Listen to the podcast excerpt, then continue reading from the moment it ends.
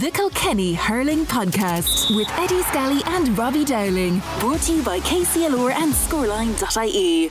It's a Kilkenny Hurling podcast brought to you by KCLR. Each week, myself, Robbie Dowling, and former Blacks and Whites manager Eddie Scally cast our eye over all the action from the weekend senior, intermediate, and junior league and championship games, as well as looking ahead to the next round of action in Kilkenny. As always, I am joined in studio by Eddie. Eddie, how are you? I'm great, Robert, and yourself? Yeah, flying it now. Um, not a busy weekend. I suppose the quantity of games are turning down. The qualities are the quality of them is getting better and better each weekend. But um, before we get into the nuts and bolts of it, uh, any kind of big story from the weekend that you'd like to start off with? Um, yeah, look, it was a good weekend. I was mm. blessed enough. I got to go to uh, three matches, and I got you know it was it was good to get to the three games. Got to see a junior game this weekend, and then obviously the two intermediate games yesterday. But sure, a big talking point over the weekend have to be Thomastown's performance yesterday. There, it was it was just breathtaking. It really was. That's there's no other word for. It. I think scored three fourteen in the first half of a mm. county semi final. I'd say it's unheard of, but. Um, I was delighted to be there to see it. It was it was an absolutely brilliant performance, and I really really hope that that was the eighty percent performance, and the next day we get to see the hundred. Mm, very interesting, very interesting. We will get on to that a little bit later on. Just to run through the results over the weekend in the junior, it was quarter final weekend. The Section B final, which also doubles as a junior quarter final, took place in St John's Park on midday on Saturday. Dicksboro were 119 to 11 point winners over James Stephens. We had live commentary of Windgap versus Piltown in Mooncoin. Eddie Scally was on commentary duty for that one. Windgap coming out on top eventually on a scoreline of 21 points to 114, while the final game on Saturday saw Tuller Rosbercon quite convincingly advance to the semi finals where they defeated Emeralds by 3 goals and 22 points to 215. There was one game on Sunday, it was incredibly tight throughout. A late St. Lachtain's goal saw them come out on top against their local rival St. Patrick's by 212 to 111. The semi finals will take place live on KCLR this Saturday in UPMC Nolan Park at half past one. It's Tuller Rosbercon versus Dicksboro before Windgap go up against St. Lachtain's at half past three. We will preview those semi finals very, very shortly, but before that, Eddie, uh, quarter finals weekend on the junior side of things, and and we'll start off with the game that you were calling in Mooncoin. Windgap four point winners over Piltown very tight throughout. Was this a deserving victory for Windgap? It was. Um, to be fair, like you know, throughout the game, it was, it was, it was a really, really tight game. Um, the scoreboard reflects that. Um, but it was, you know, Piltown got the goal in the first half, and it kind of they needed the goal. If if you know what I mean, Windgap were kind of that little bit ahead all the time, but they got the yeah. goal. Um, there was a lot of frees in the game, you know, for both sides. Uh, Ronan Ryan, I think Ronan Ryan got eight or nine points. A lot of them were from place balls, and at the same at the other side of the field, Emmett Landy, um, I'd say Emmett got eight eight points odd as well, and he a lot of them were from place balls. Sean Purcell actually took over the free taking duties, but it was it was a very very cagey affair. Um, Windgap had an opportunity to put Piltown away they got a penalty in the second half when they had a lead up. Emmett Landy struck the penalty very well, but there was a brilliant save by James Norris in the goal for um, Piltown. Absolutely mm. brilliant save. And then Wayne got mixed a 65 and a free straight after this. So it was, you know, there was a there was a there was a f- three or four minute spell there where Windgap could have just buried Piltown. Yeah. And it was curtains. And they weren't able to do that. Sean Purcell took over the free taking duties. He chipped in a couple of lovely scores from long range because it wouldn't have been easy to do it. And then for the last four or five minutes of the game, it was Piltown trying to break down the Windgap defence to get a goal. Do you know, it was it was a strange it was a strange game. It wasn't one of these games where I left the pitch thinking, you know, I've seen two absolutely brilliant teams putting on a huge performance. What I actually seen was two good teams balancing each other out, and it made for a it made for a pretty tight It was it was a hard enough spectacle to watch. It wasn't one I got lit up on. There was a few players that really stood out for me. I was I, Kevin Kevin Brophy there was playing centre forward for much of the game for Piltown. You know Kevin's been around a long time. Um, he looks in remarkable condition. He he put in a big shift there. Ronan Ryan the same. Emmett Landy who I'd mentioned earlier on.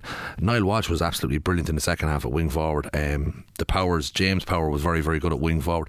It was it was a good game. There was another lad came on for Piltown. Brandon Wheeler come on at half time. Um, he put in some shift at wing back. Every puck out was struck to him. He won every ball. He broke out with it. Um, you know, I, I don't know why he didn't start. Um, maybe maybe he was carrying a knock, or you know, I, am not involved in Piltown's management. I'm not going to call it, but he was he was absolutely he was fantastic when he did come on.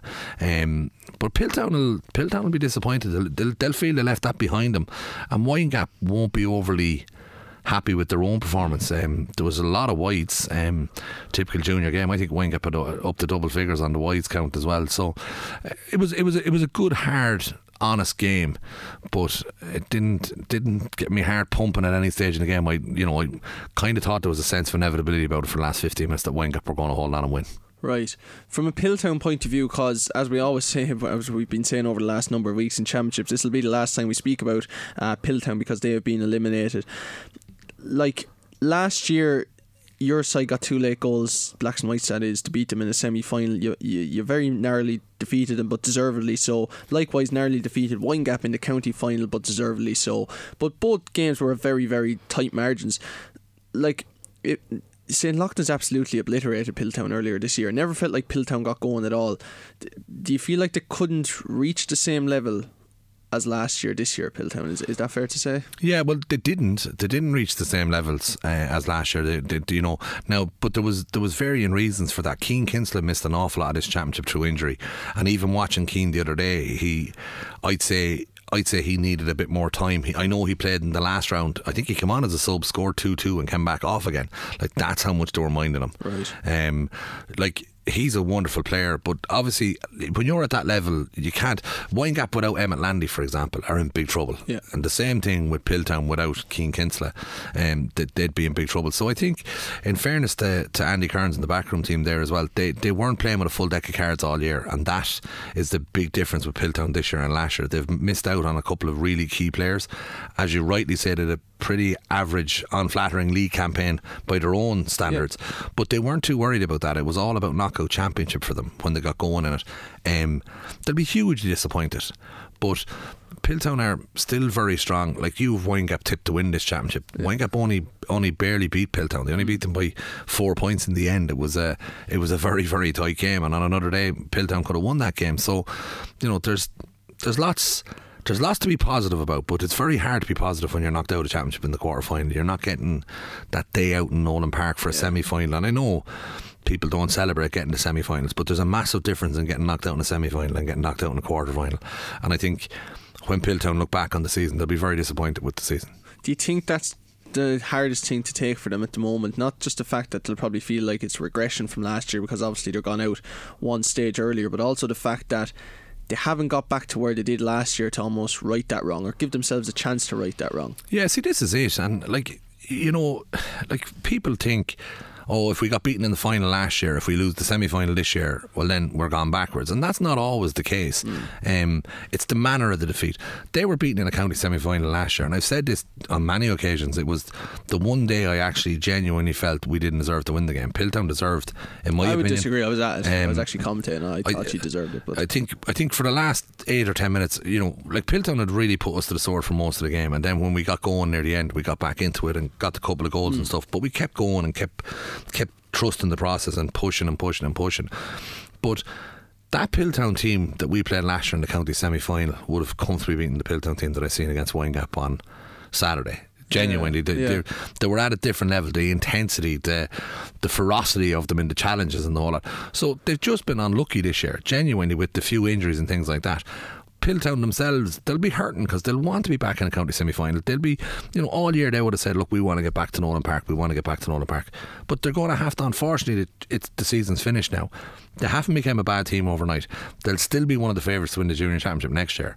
They're just going to have to go get them key players back on the field. Any of the lads that have knocks need to winter well, get back on the pitch, get the management team in place, and just drive on because they are, in my opinion, they're in they're definitely in the first four. Like Dicksboro are obviously on the other side of that draw. But Piltown would be the one team that's not in the semi finals that I'd have in the semi final. Right. Do you okay. get me? Yeah, yeah, I do understand you completely. Oh, it's very interesting. Uh, Windgap then. I know you said there the game could have maybe went either way, but I again I wasn't at this match obviously, but from what I had heard of the commentary and from what you've been saying to me, is it fair to say they never really got out third gear, or is it more concerning that they were playing close to their best and didn't put in a great performance? Um, I don't think they, they definitely didn't put in a great performance by their own standards. Yeah. Um, I'll give you an example. Jack Doyle was corner forward.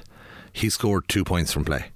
Early on in that game, Jack Doyle, I was trying to explain this to one of the lads if you're American Jack Doyle, you're thinking to yourself, geez, I have a great game. I held him to two points. Jack Doyle hit three or four wides early in the game. You know, on another day, Jack Doyle would have had six, six or seven Yeah. points. So he's a player because he's a super hurler. He's a brilliant corner forward. He's going to look at himself and say, "I need to be." 10% better or 20% better the next day. Michael Power, I don't remember Michael scoring from play in the game. I don't remember him scoring at all in the game. Mm. Do you know, so if you look at the start and full forward line for Windgap, they contributed three points to the scoreboard.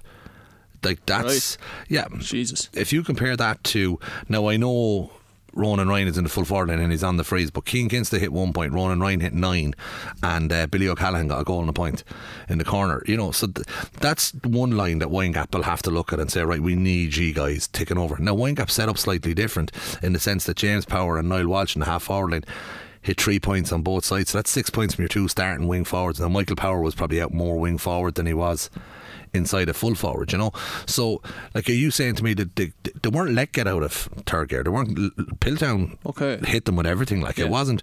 There was more rucks and battles and the whole lot. There was no open hurling and space all over the field. It was tight. Mooncoin's pitch is actually quite tight as well. You know, I'll be told afterwards that it's the exact same size as every other pitch. It feels. yeah, yeah. It just felt the the whole thing just to me it feels that little bit tighter. Um, it was divided space. You couldn't get space on the field, but the big players did step up on the day. Like Sean Purcell put in a colossal performance. Um, from Mooncoin, uh, from Windgap, I should say. Uh, Owen Cody in the goal, absolutely brilliant. His poke outs were absolutely top notch as well.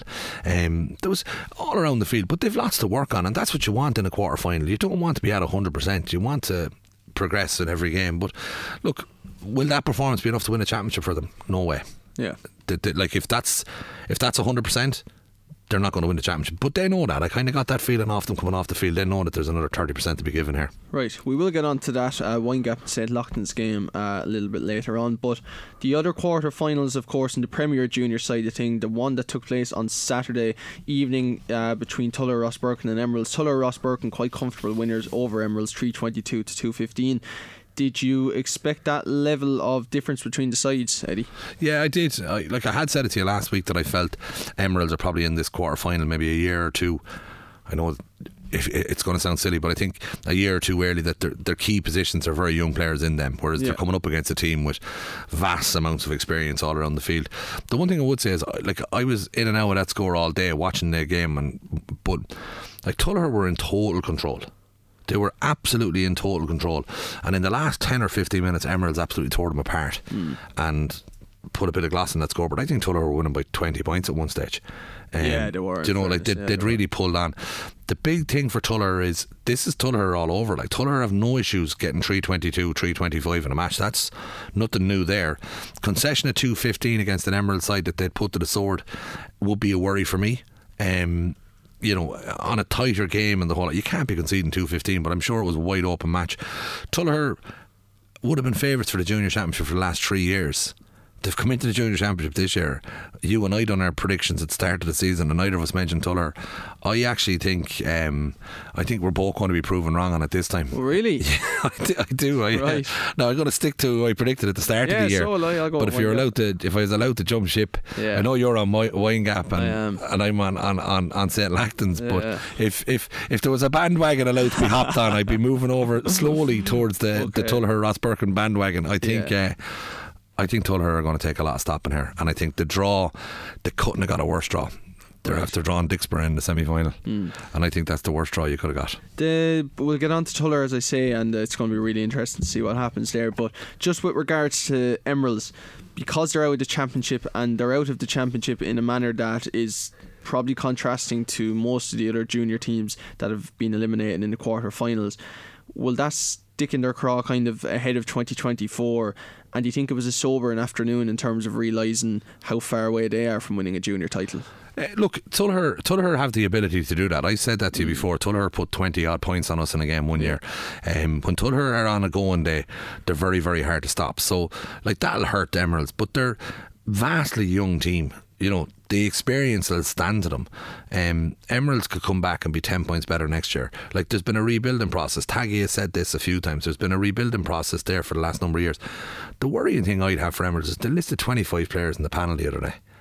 Like, you know, where are all the young players that are coming through? I know that they've, they've 15 on the field, but they, they did a panel of 10 subs that were turning up against Tuller Rosbercon, who listed 32. I've seen teams with 40 odd on the sheet. Mooncoin are notorious for putting 40 or 50 on a panel, but they just seem to be. I'm just looking at Windgap at 36 named, Piltown at 36 named.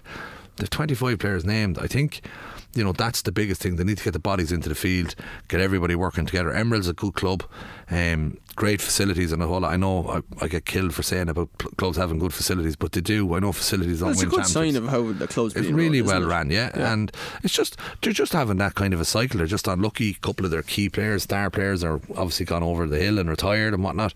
And it's just up to these young lads to come along and, and do them. Like we, we we beat Emerald last year in the.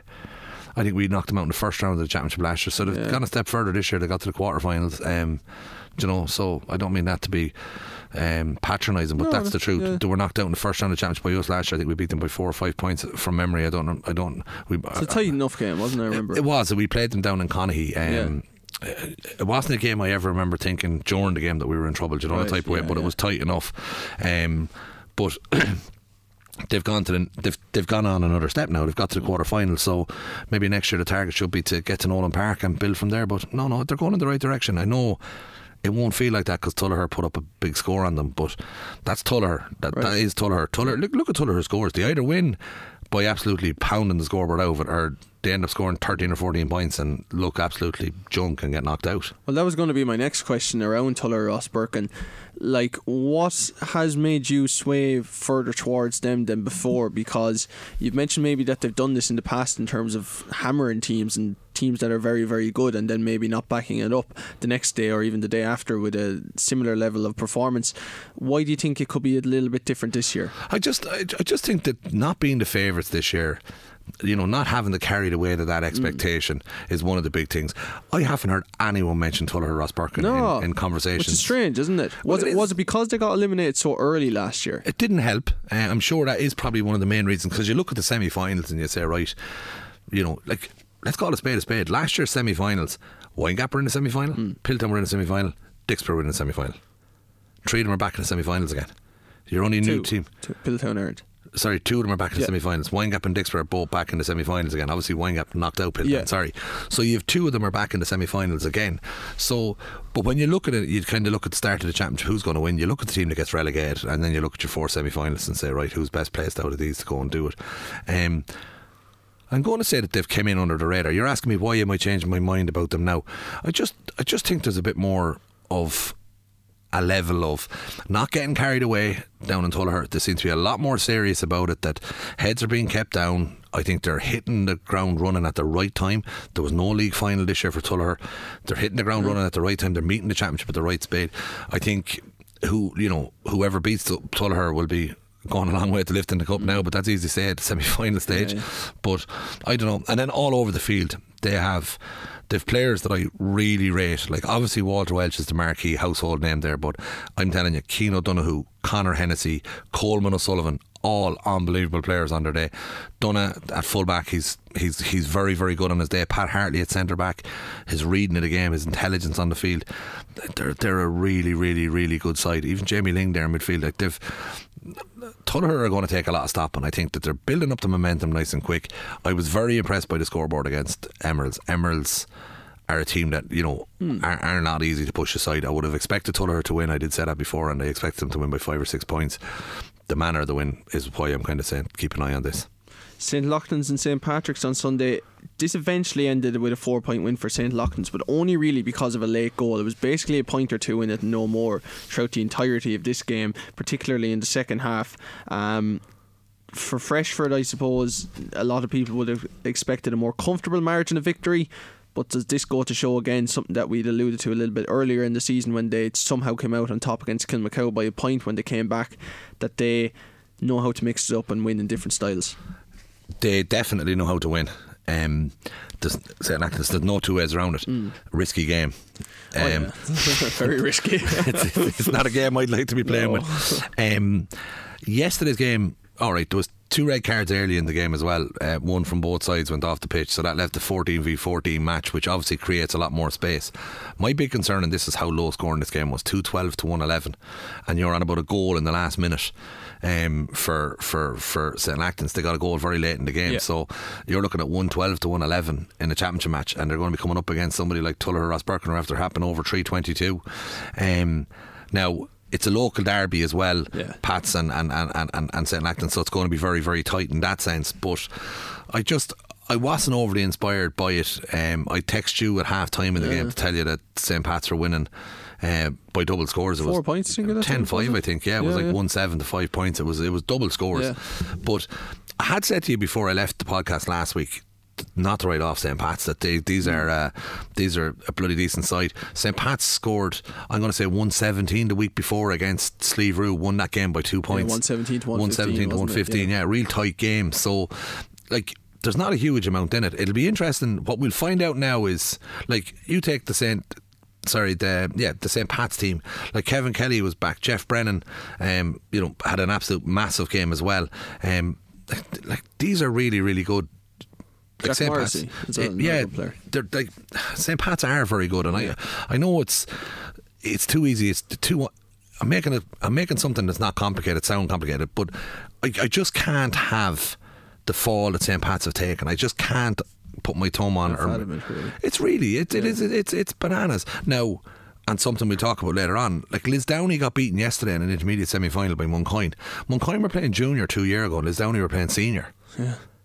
Like, there's no junior team, and that has not been disrespectful to the junior championship. There's no junior team now I would fancy to beat Danesfort, who got relegated at the weekend. Like Danesfort, did, did you know what I'm saying? Yeah, I know. I get the, the gap the gap is wider than it's it, they're making it look like this gap is closing and it shouldn't be St Pat's that's what you'd expect from St Pat's a very tight game if they're going to lose in a junior championship it has to be very tight Right. because they're too good to be there Yeah. um, they're, do- they're no, when I, they're not too good to be a junior team. I don't mean that. In, uh, Yeah, you know, and no, you, you- you play at the level you are, but they're too good to be getting hammered in junior championship matches. Um, they'll be they'll be really disappointed to be got out of the championship. I'm telling you, St Pat's would have fancied themselves this year a bit. Right. Um, how do they look back on the year then? Is it sort of we would have won this junior championship if we hadn't have met St. Lachtain's and next year we're going to be in a really good position or is it we're out at a quarter final we were playing senior hurling and intermediate hurling not too long ago my god we've deteriorated some amount Well, the one thing I'd say with St Pat's is they're going to be they're going to be massively disappointed. Yeah. Okay. St Pat's have Jason Phelan, Christian McInerney, Paddy McAvoy, Ned Glennon, Jack Finnegan, all out injured. Hmm. The five of them are all start. All out injured at the moment. Well, four or five of them would definitely. well, You know, I'm just saying four or five of them could start. That's a third of your team out injured. do you think the injuries thing though like it's happening to a lot of teams with the nature of the split season with games coming so thick and fast you don't have that time to recover do you think it's just something that all teams have to get over You just have to deal with it. You need a panel. This is why I was Yeah. alluding to with Emeralds. But the other problem you have with the junior championship this year, and no one's given out about it, but them lads are all out in the county semi final next weekend. Yeah, they played a quarter final last weekend. The weekend before they played the first round. This is every week. Um, you know, it's some teams will manage that better. Hmm. Um, I remember during the COVID, we were kind of saying it was like my first year. You were looking at manage the immigration as best as you can, losing players to immigration, things like that. Then you're trying to manage the injuries. But this is it's a massive ask. I know that they'd listed 34 players, but it's a huge, huge ask. Look, St. Pat's will look back on the season. Don't be under any illusions. Until St. Pat's win the junior championship, they're not going to be happy with the performance in the season. St. Pat's aren't going to be happy with getting the county semi final or final. They want to get back up and win the junior championship. So they'll look back on the season. They'll be very disappointed. Looking ahead to next year, get the injuries cleared up, get the players back on the field. If there's some players going to retire, let them retire and move on. If there's lads emigrating, let them emigrate and move on and build with what you have. You know, I, I, I noticed a lot of teams this weekend and last week bringing players home from Australia, Yeah. from Dubai, the whole lot. That's okay for one season, Robbie.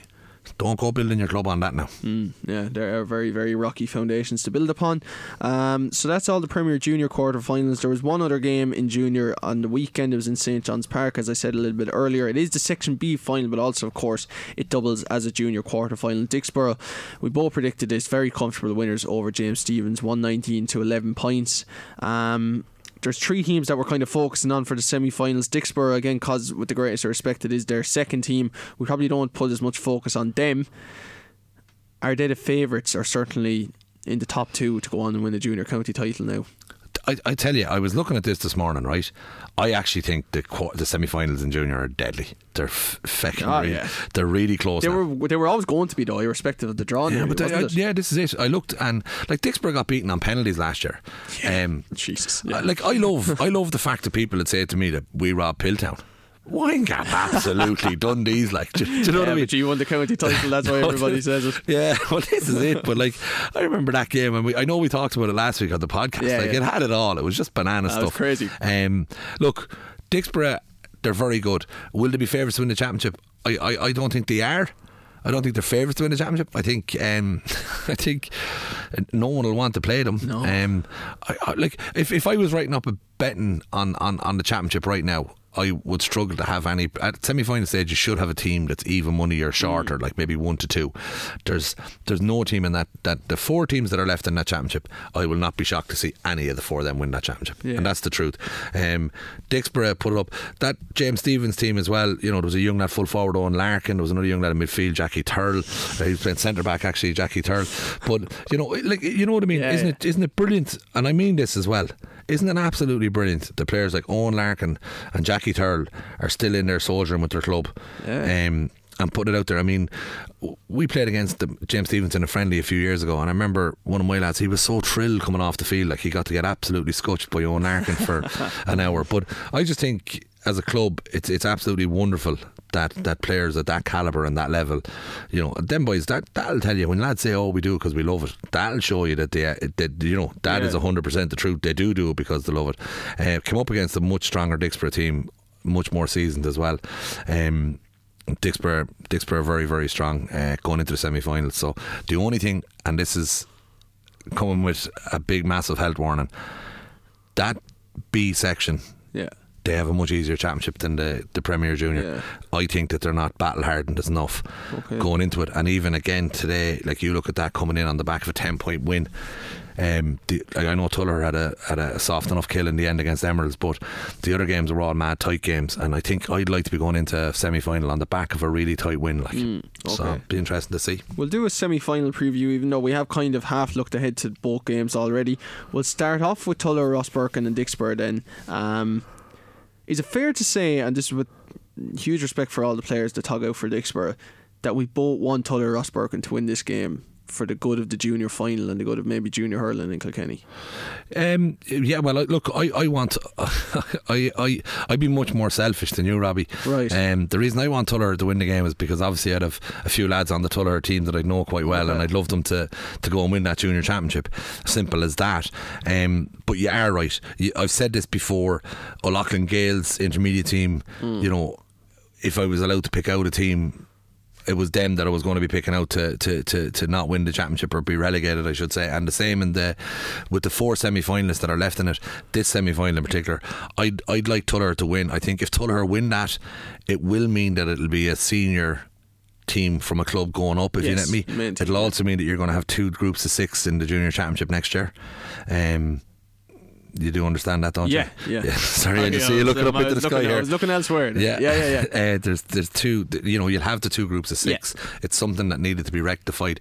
Dicksboro won't care about that, or not? Yeah, Dicksboro won't care about that. They don't give a shite if there's Yeah. two groups of six or a group of eight and a group of five. They don't care. Hmm. Um, they'll be coming in. I think.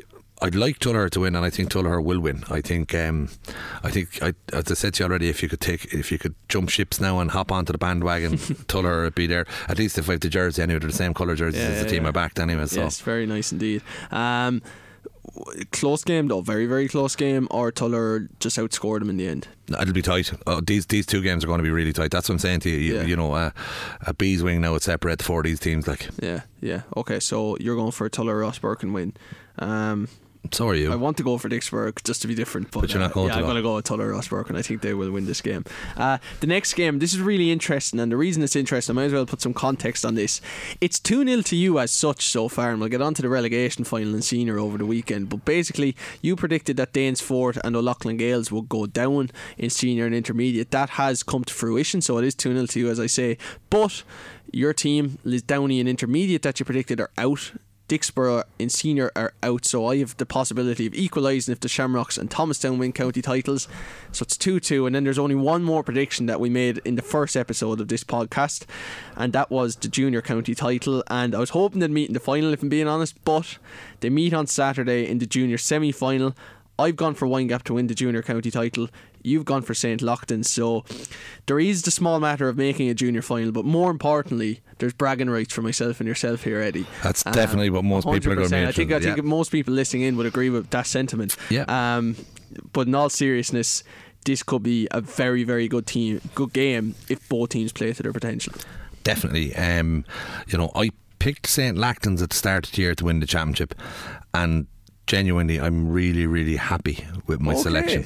I'm not in any way nervous No. uh, with that selection. No bottle jobs here. No, um, I think I think St. Lachtain's they've had a couple of hiccups throughout the year, but they've always sorted it. They won the league, they won the league championship. I was wondering about this as well, and I asked this question to you a couple of months back, or a couple of weeks back. I don't know when was the last time a team won the league championship and went on to win the league, or went on to win the championship. I don't know. Dunno. Um, so I'm not sure if that's helpful. I, I know what is helpful is that they played Windgap a few weeks back um, and beat them comfortably enough.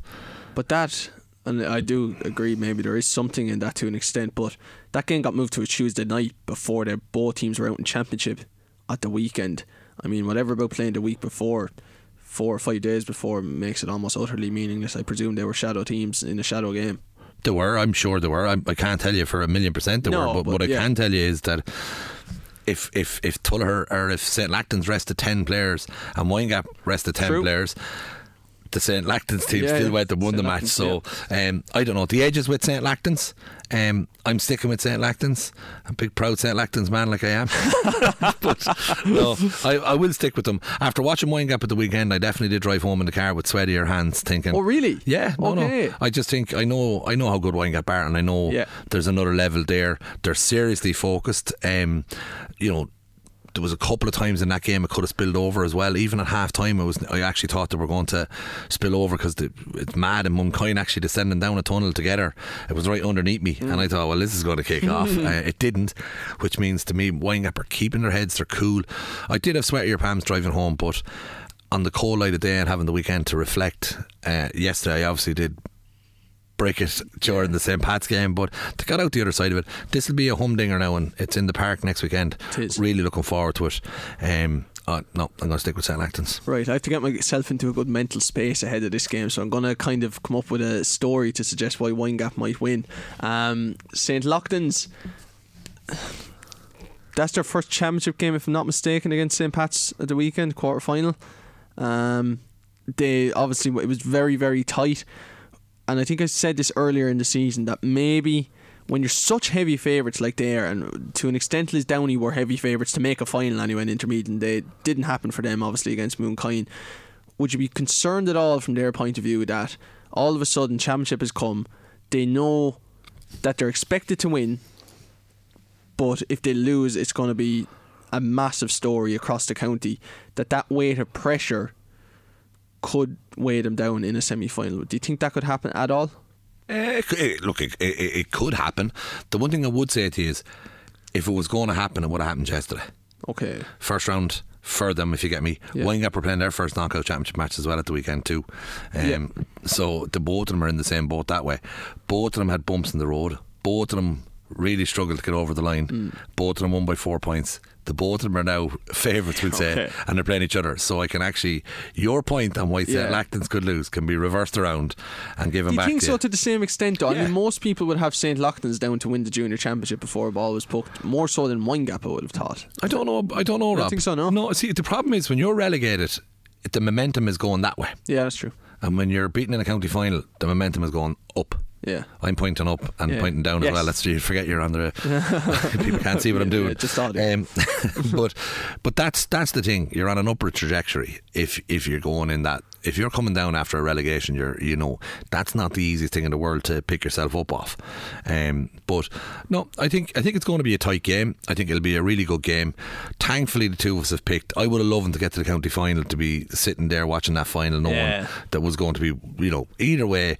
I think. Um, one of us will be gone out of the championship um, are, yeah. on, on, on Saturday, which is unfortunate. Um, and look, whoever it is, best of luck to whoever it is that goes on and wins. I just think St. Lachtain's a legend.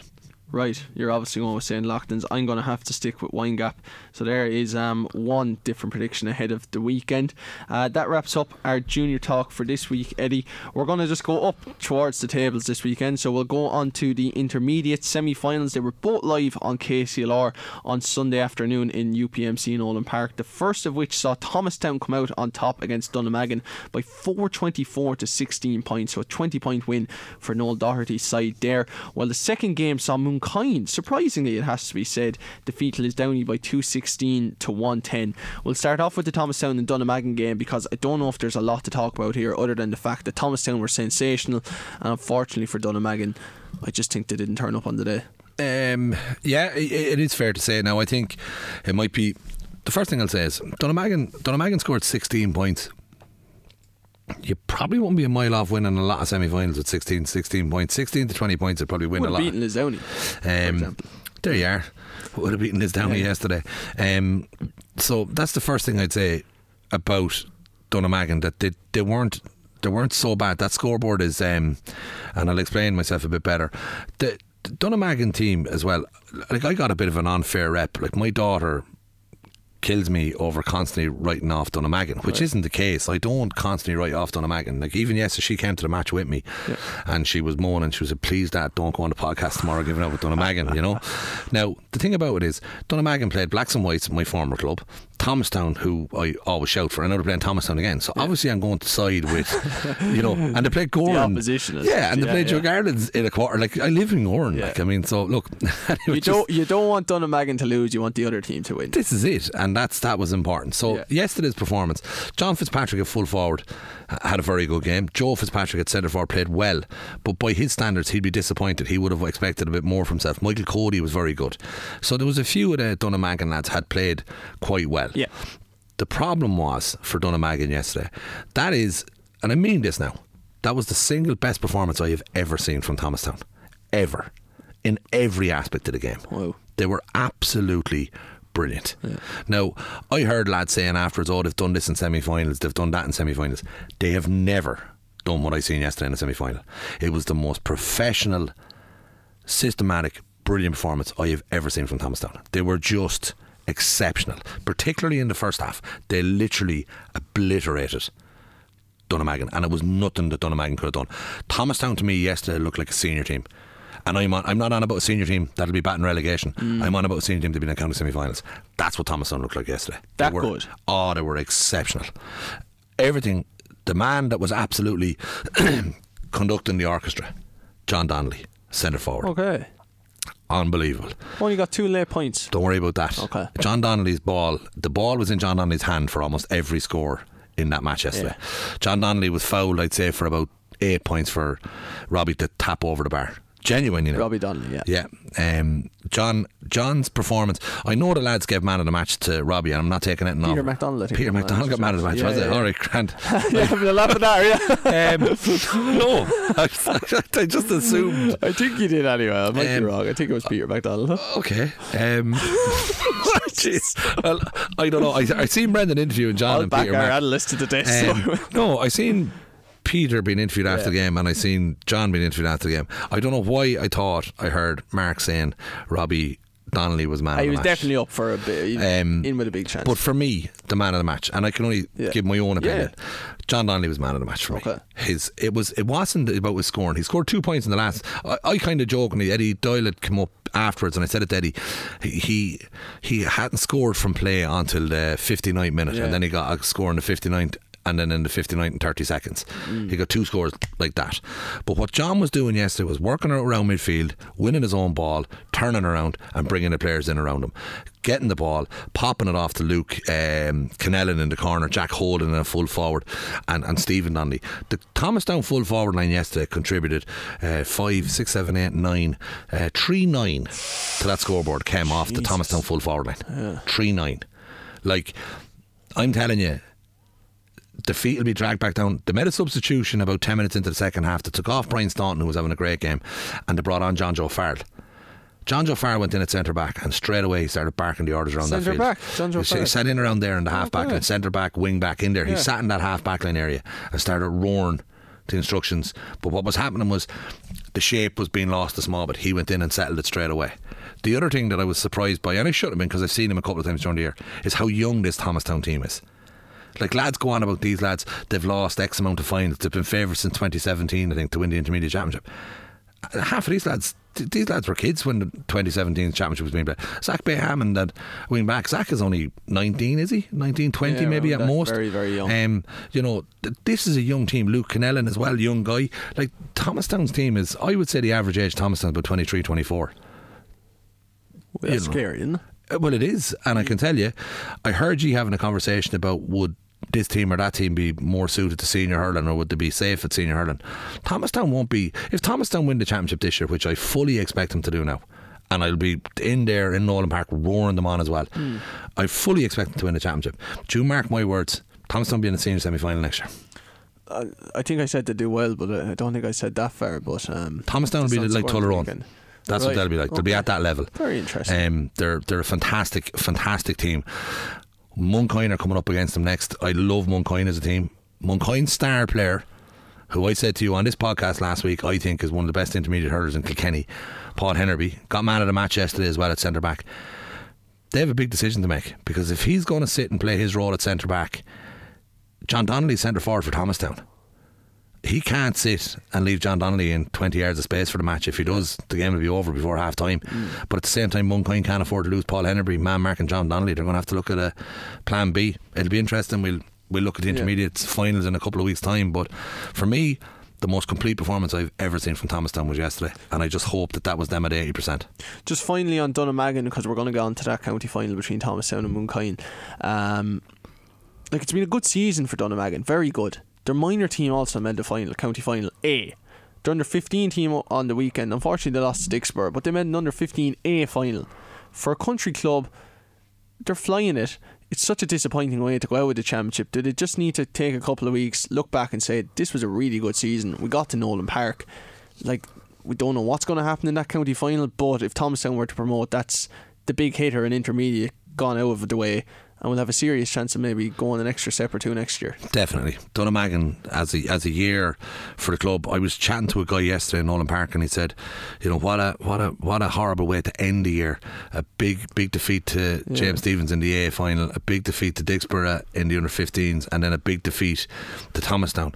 And I, I kind of didn't see it that way. You know, my my my mindset would be the exact same as yours. What a brilliant year. You know, we're after getting to two county finals, you know, Premier A county finals, we're after getting to two of them, and we're after being beaten in an intermediate semi final by a team who will probably be one to ten in the county final. Like Thomastown are so Oh, yeah. roaring favourites, it's not even funny. Dunnamaggin can take a lot of a lot of pride in this year that they've had. They've had massive strides in the right direction. Um, they, they're a, they're a very good team. They won't feel like that this morning. They'll be disappointed, and they'll be disappointed that they didn't put up more of a show against Thomastown. But for me, I think I think it was super, and their year. Yesterday's performance wasn't great, but the other thing I will say to you, and, I, and I'm just going to point this out to you, might like I brought Chloe to the game yesterday, and Yeah, she beat your daughter, Chloe. Right. So we'd be having the crack in the whole lot and talking about games and all that. About seven or eight times during the game yesterday, she turned around to me and she was like, wow. At different things that Thomastown were doing with the ball. Stuff that you'd never expect. Like I seen a flick backwards. John Donnelly went on a run yesterday, Robbie. And if you got a score off the run, I'm not joking, you'd be watching it. It was like Maradona's run against England. Oh Yeah, yeah. my god. It was he flicked it over a player's head, then he flicked it over another player's head, and he got fouled in the end and they tapped the ball over the bar. Yeah. But it was just like I, I could see uh, Brendan Hennessy beside me, Mark Dowling. It- they were up on their on the edge of their seat, you know, watching it. It was Mm. Just what are they going to do next? It was, it was, it was genuinely one of the most fun things I've ever had uh, Right. watching the way they played. They were just superb. Dunnamaggin, as you rightly said, they've had a very good year as a club. Disappointing yesterday. No two ways around it. They'll be disappointed with the scoreboard. 16 points is a lot of scores in a semi final, and I mean that. It would have won the other semi final. So, look, it's it's a disappointing end to what was a very good season. Thomastown's juggernaut is, is, is leaving the station now, heading towards the county final. I think you might be getting me on that one. Yes. They're playing Mooncoin, who I have to say um, have been sensational, particularly since the championship started. Defeated Blacks and Whites quite comfortably. defeated a good St Martin's team in the quarter final when they had to win very marginally in tough conditions, and then yesterday, because we're recording this on a Monday, of course, um, beat Lisdowney by nine points in UPMC Nolan Park in an intermediate semi final. Not going to say the game was over by half time, it certainly wasn't, but it was probably over by about 40 minutes in, in all honesty. Uh, what a performance, what a result, and what a sensational season they've had. Um, Mooncoin, yeah, absolutely fantastic. Uh, one of the things I'm going to love to point out to you was on, on episode one of this podcast. We were looking at the championships, and you said to me about dark horses, and I said to you Mooncoin. And I said Mooncoin as well. Everyone's claiming them now, Robbie. Yeah, they are actually. Eddie Doyle was texting me like mad. Yeah, Who would. said it about Mooncoin? Who said it about Mooncoin? Everybody, Eddie. Everybody, Eddie. Everybody said it about Mooncoin. um, no, they've had a really good year. They're having a really good year. Yes. Just on that semi final first, Lisdowney were very poor yesterday. Um, obviously, and we may as well get on to that. No, I mean, we, this we, is this is hugely surprising. Um, it was Mooncoin. Mooncoin had a really good game plan. Mooncoin play away. The, Mooncoin have a style of hurling that they've perfected over the last four years. They haven't changed, and they didn't change for yesterday's match. They continue to play the way they play. Um, Paul Hennerby is sitting at centre back. Mm. He sits in the Richie Reid type of role for them, and he hmm. plays. He plays, and that's the way they play. Lisdowney got caught in the hop yesterday. They were I felt so sorry. They took off Aaron Mac, or I think it's Andrew McAvoy, is it? Yeah. They took him off after about 15 minutes yesterday. He hit three or four frees, put them wide, um, and he got taken off. I felt so sorry for him. Yeah, it's just one of those days. It was, and, and that can happen. It can, yeah, um, yes, it can. But they had that problem for the whole game. They, if if, yeah. if if Lisdowney had hit their frees over the bar, you're, you're you're in a different scoring. Like that young lad came off. I'd say that five different players hit frees yesterday. Oh. Um, they missed the penalty. Yeah. Um, like, uh, you know, they, they lost the game by nine points, wasn't it? Or was it more? Nine, yeah. They lost the game by. by we do have a history of getting the maths wrong here, we should say. yeah. but, uh, they lost the game by points. nine points, right? I would safely say a, a penalty that went wide. Yeah. So that's six points. And I would safely say they hit nine frees wide. Three points for the penalty and then and I'd say they definitely hit. They definitely said they missed nine frees as well. Jesus. Yeah, that's and at that level in a county semi final, oh, yeah. you just that that that can't happen. Yeah. Meanwhile, at the other end of the field. Um, Mooncoin really well organised. Never to me, never looked like conceding goals from play. Um, even the penalty itself was you could argue it was a penalty, like, but you could argue it was harsh enough too. You know the type okay. of way. Um, but but for me, Lisdowney, who would have been one of the teams that everyone was expecting to go and win this championship, they're they're going to be at home now today, looking back on the championship season, saying this is a really poor year, getting knocked out in the county semi final comfortably by by Mooncoin, who they would have fancied themselves to beat. Oh yeah, um, beat them already this year. Know yeah, only so league, but goes to show it really was only league. This is it. Um, it's it's it's just it's just it, it was a, it was a really bad day at the office. It was a it was a seriously poor game as well. Um, you know, from an enjoyment perspective, like I really enjoyed the first game because as one sided as it was, there were some brilliant scores, yeah. there was great moves, the whole lot. This this was a different kettle of fish now. Lisdowney the, the remarkable thing was how poor Lisdowney were, like how yeah. flat they were yesterday in their performance. And I'm going to have to put the credit on Mooncoin and just say that Mooncoin didn't allow them yeah. time and space on the ball to do it. Um, Mooncoin stuck to their own game plan, got a brilliant goal early in the game. Um, Mark Kearns ghosted in and buried a goal. It was it was a super goal now. Um, but all around the field, this this this this Mooncoin team, that their quality. Every one of their forwards chipped in yesterday with scores. Killian Hogan was back down around midfield, hitting a couple of long range scores. Kieran Quilty got a couple of brilliant points. Adam Croke. Um, I, I, look, I, I, think I think I think Mooncoin full value for the win. Lisdowney, they'll be disappointed when they look back. Um, they'll be disappointed when they look back on the game. They'll be disappointed at the performance, how flat it was yesterday. But I'm going to give all the credit to, to, to Brendan Cahill and his team there at Mooncoin and say, you know, fair juice to them. And, and they'll be out in two weeks' time against Thomastown in the county final. You mentioned Brendan Cahill there. I have to say, um, I'm an absolutely huge fan, and the reason for it is because I spoke to him before the game. I spoke to all the managers before the game, but the conviction and the level of decisiveness that he speaks with just caught me immediately this is it fair to say that Thomastown probably in terms of personnel and individuals that they, they have been for the last number of years and are the strongest team in intermediate by a distance. But in terms of an all-rounded, well-functioning team from one to fifteen and to the bench, Mooncoin are on a par because of how they're coached and because of how the players actually come together as a collective. Yeah, Mooncoin, but but you know they do have a couple of household. When I won't say household names. That's not fair. Some but very very good players. They do. They have yeah. some marquee players that that I think always stand out for them. Um, like they are a really really good side. I expected them to get to a county semi final this year. I said that to you at the start of the year. I wouldn't be surprised if they were in a semi final or final. They're in the final now. Um, look. It's it's it's a brilliant place to be in. It's a county final. Them things can take on a life of their own. All these games do. Thomastown have been here, done that on numerous occasions. To need to get over the line. Um, look, it'll be interesting to see in fairness, I think we focus on yesterday's performance now from Mooncoin. They had a really good win, no injuries that I could see. No players seem to be getting limping off the field at the end of the match. So they have two weeks now to prepare for what will be the biggest day in the club's you know, club's history for a long time. I think, in fairness, they had an All Ireland Junior win a couple of years ago, and here they Yeah. are in an intermediate final, and two years two years up under an intermediate final. It's it's an absolutely brilliant story how fast that they're progressing through the ranks.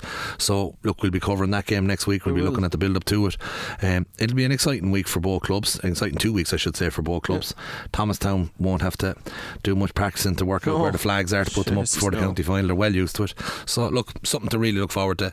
Uh, as I said to you, we last weekend though I, like I, I've always been so impressed with the way Mooncoin hurl they're, they're a lovely team um, they play a really good brand of hurling they've really good forwards out around the field Paul Hennerby then at centre back just pulls all the strings but you know, interesting couple of weeks ahead And just very finally on this, Eddie, because I did mention how good a club Dunnamaggin are at the moment. It'd be kind of a bit silly not to mention how good Mooncoin are. You mentioned that All Ireland final victory in 2022, I think it was. That was coming off the back of a county title and a Leinster title in 2021 on the junior side of things. It's only their second year back up. They find themselves in an intermediate final and very deservedly so. I think it was around the late 2010, 17 or 18. I might be mistaken. Our listeners might know that they won a minor A county title. Uh, you were at the club grounds at the weekend for Windgap and Piltown. Like as a club, again, very similar to Dunnamaggin, they're just functioning so so well right the way through. Yeah, definitely a brilliant ground in there. Great committee. I know Ned Quinn obviously be a very proud Mooncoin man as well. So he'd be obviously very much, I would say, helpful in the management side of the club. But they've brilliant facilities. Um, you know, they they really are a really good club. They're going in the right direction. The weekend just gone to be an awful lot of Mooncoin people leaving Nolan Park yesterday, just so proud of of this team. And this this team is the flag bearers for the club. These are the lads that go went and won that junior championship a couple of years back. And they had a couple of years of junior, Robbie, where they were the Thomastown of the junior, you know, they were getting the semi finals and things like that and people were expecting more from them. But they've gotten there. They're in an intermediate final now. Um fully deserving of their intermediate final berth. Um, I just, I just, I can't wait for the game. I just, the only thing that I had, the, the biggest thing in my head leaving Nolan Park yesterday was just how blown away I was by Thomastown. And I, I know that the Mooncoin boys would have been able to sit down and watch that match before their own game. So I'm sure they were in their dressing room as well thinking, my God, that Thomastown, how, how strong they looked. But uh, I don't know. As I said to you, we'll be building up to that game in, in two weeks' time. And look, whoever's going to win it's going to win it. But I, I, I just can't see how Thomastown are going to be stopped this year. Okay, we will, of course. Um, we I think most people kind of know which way we're uh, siding, but uh, we will give our predictions and look ahead to that in more detail on next week's podcast. So that wraps up our intermediate talk. Senior, then, before we get on to the senior semi finals, which we did promise last weekend that we would um, preview in depth this week, and of course we will. Uh, there was one game in senior on Saturday in Freshford. Again, it was live on KCLR. Erin's Own have survived. They defeated Danesfort by two points. Um, a big victory for them, of course. Commiserations to Danesfort. It's seven games, seven defeats, so maybe they can't have too many arguments about the fact that they are going to be playing intermediate hurling next year.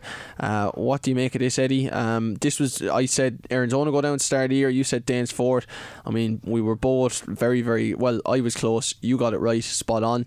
Um, but by God, this was an incredibly tight game throughout. And Connor Fogarty's goal on the stroke half time seemed to be the difference. Yeah, it was. It was most certainly the difference. Uh, Connor actually ended up getting man of the match as well, unless I'm wrong with this No, one too. I think he did. I so I got two out of three right with my man of the matches this go. weekend. It said Paul Henry got man of the match and Connor Fogarty, but I'm wrong about Robbie Donnelly get man of the match in the Thomastown game. I think so. I have a funny feeling I'm not wrong. A bit like Ross King, the Laois hurler. All right, here we go now. Yeah, that you told me that you didn't play hurling. Yeah. Well, in fairness, right? Listen, I knew who I was on about. I was on about Ross King. Look, the if Laois I, hurler. if I wanted to start up the Laois hurling podcast, I'd start up the Laois hurling anyway, podcast. But back this to this game. Back to this game. Um, look, it, it, 117 to 115 tells you everything you want to know about the two teams, the positions that both of them have been in. Um, low scoring game. You know, the one thing I would say is Danesfort.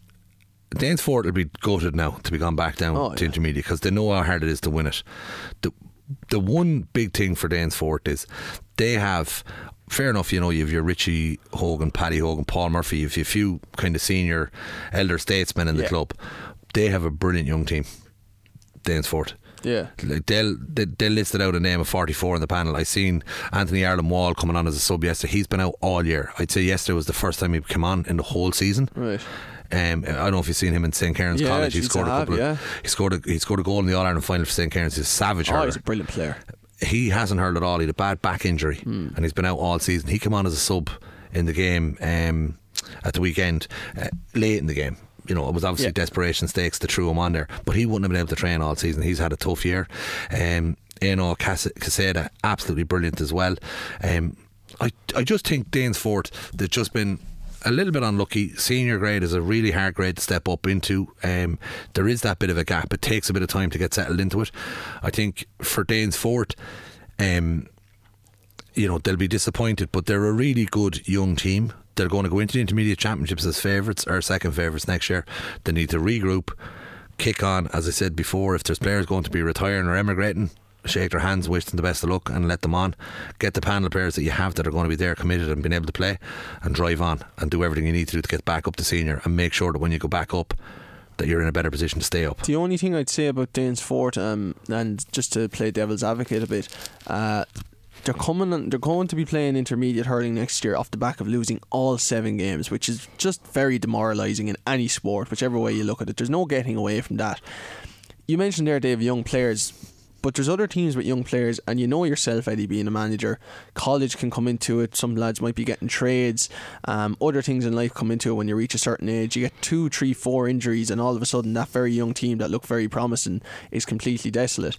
Um, also, looking at intermediate at the moment, and this is working under the assumption, which which you probably shouldn't, that maybe Thomastown do get the better of Mooncoin. You're going to have a Mooncoin team that will feel like they have a hell of a foundation there to go on one step further uh, and win an intermediate title. If not, Thomastown are going to be playing intermediate hurling again, which will give them a big chance of winning as always.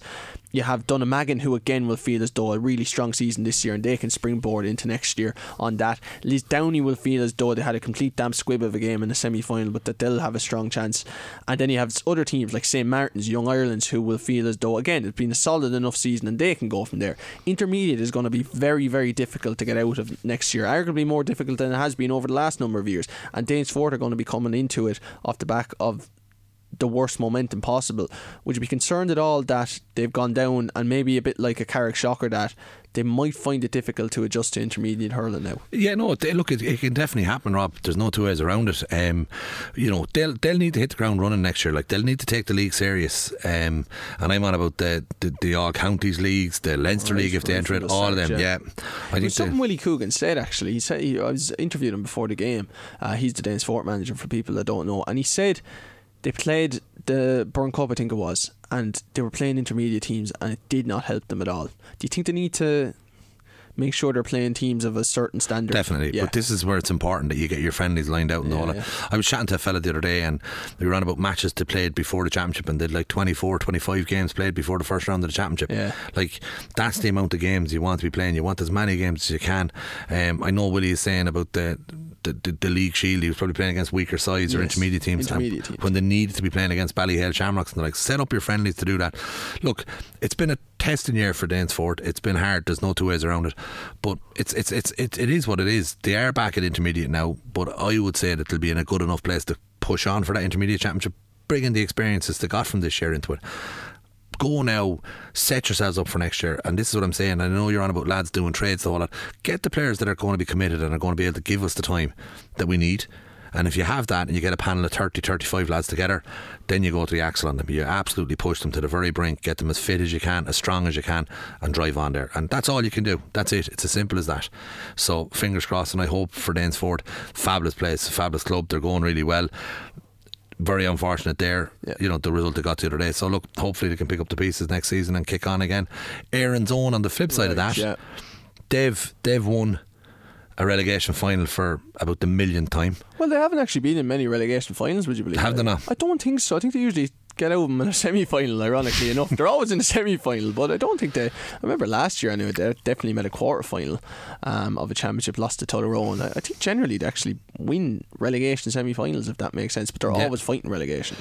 Or feels like it, anyway. It does. It, like, like for me, I, I, I- like I don't know. I don't know what's going on. Castlecomer is a fine big place. Oh, yeah. Um, you know, big towns don't mean you win championships and the whole lot. true. They're always circling that drain. Um, that's the problem. You keep circling the drain. Eventually, you're going to get sucked in. Yeah, I. Um, I think. I said to you at the start of the year, you said to me that you thought Erin's own would be relegated. I told you I didn't think to be Mm. relegated because I thought Danesfort were were wink, weaker Yeah. than than Erin's own, and that was the big fear I had. Yeah. Thomastown come up into intermediate. if Thomastown or Mooncoin now, but I'm, I, I, obviously I'm heavily back in Thomastown Yeah. now. If Thomastown do come up into senior, Thomastown aren't going to be in that relegation area, so now Erin's own are going to have to be really looking over their shoulders. They need to get their act together. Connor Fogarty pulled them out of jail at the weekend. He's the star man there. Connor Delaney had another massive shift for them as well. Um, I don't know. Um, I don't know what's happening with Erin's Own because they have the players. It's just just to get that bounce. They just need to get that bounce, whether it's luck or whatever is that's devoid of it at the moment. But it'll be it'll be interesting to see what happens. you you have to be worried for them next year though. I I know I keep that kind of people are giving out to me that I'm going too hard on them, but I'm just going off my own club, St Martin's, where we were in that position for three, four, five years, where you're in relegation semi-finals, you win two or three of them, you think you're flying it, but realistically, you're down at the bottom, and unless it starts to turn, where you're getting into that third and fourth place, and then maybe approaching first and second in the league, you're going to be caught eventually, and especially if Thomas Thomastown go up, I mean, they're going to have to improve massively. They won one game all year. It was against Danesfort, with the greatest respects to Danesfort. They lost every game.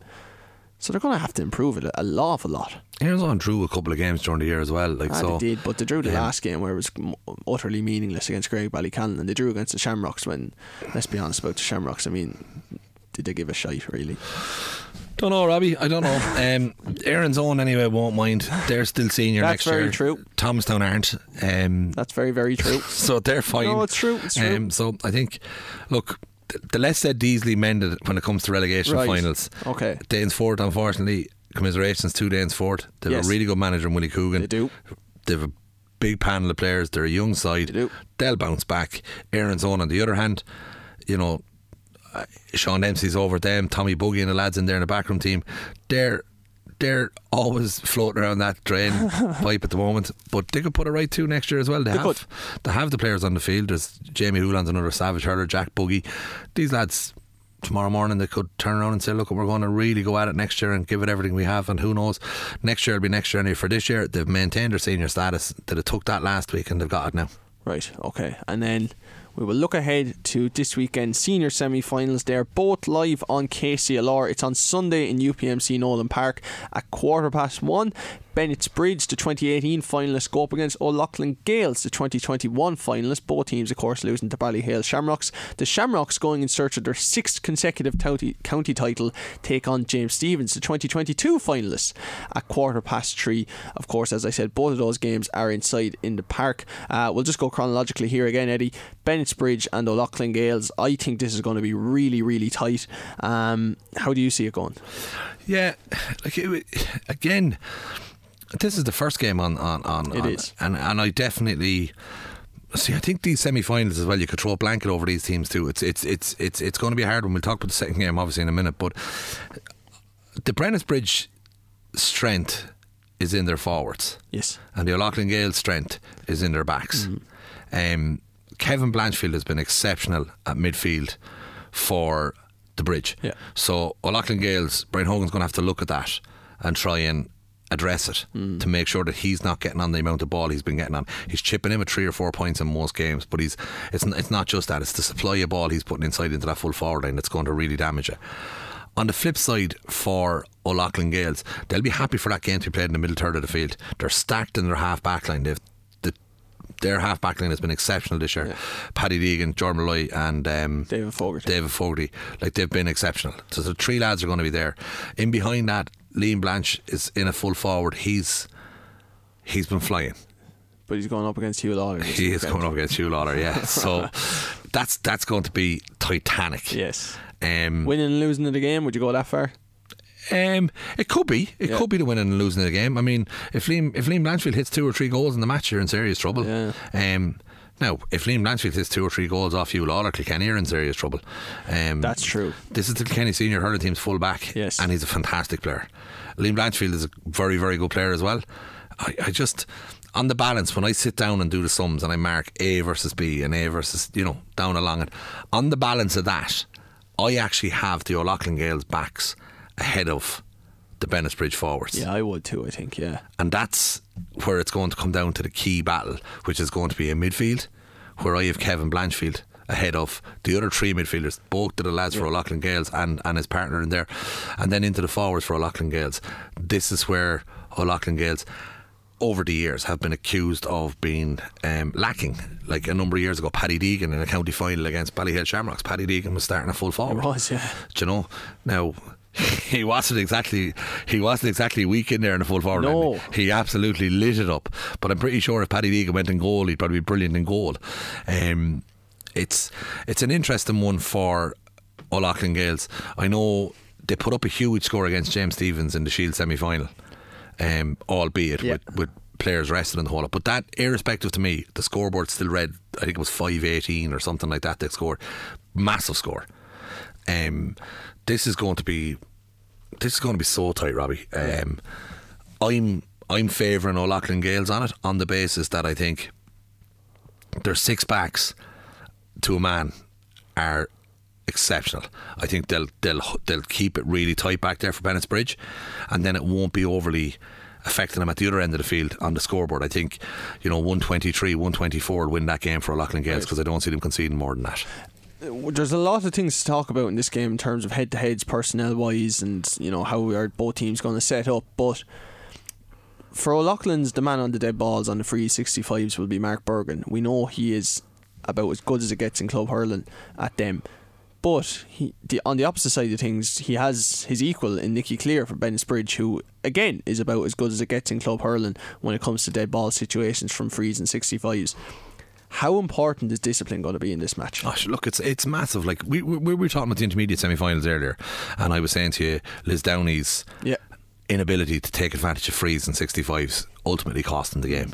Whereas Robbie Donnelly for Thomastown never missed a never missed a free in the game. I'd say. Likewise in this, if you go in there and you lose your discipline and lose your shape, whether it's Nicky or or Mark. Mark every one of these are punished. And I, and it's the way they're gone now, Robbie. A free from the opposition 65 up. So you're giving away frees in your own half. And they're and they're being punished. So from from from your own 45, Yeah. the length of the field is a shooting range now.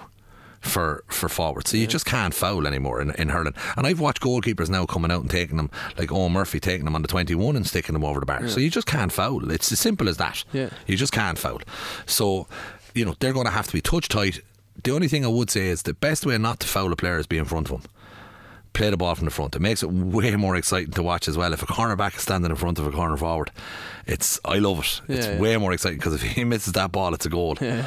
But that's what you have to do. You know, don't be side on. Be in front of him. Go out Yeah. and play him from the front, and be brave. Back yourself every time. Go for every ball like it's your ball. That there's no, you know, 80-20. But the discipline thing, as you rightly say, anyone gets caught up in this, gets caught up in any mess and any off the ball stuff, any of that type of niggling, and starts giving away frees. Every single free you give away is punished. So I often say to my lads, make it hard, make it hard for them. Don't fucking make a hero out of a free Yeah, taker. If, if if if if Robbie gets the ball and he's breaking down the wing. If I come in behind you and push you or whatever else, I'm making a soft free. But if I stay with you, stay with you, get the hurling, get a hook in, do something, dive in front of you, anything. But don't foul him and let the free taker jog across and set himself up for 15 minutes and Yeah. tap it over the black spot. So discipline in a tight game, discipline is going to be what decides it.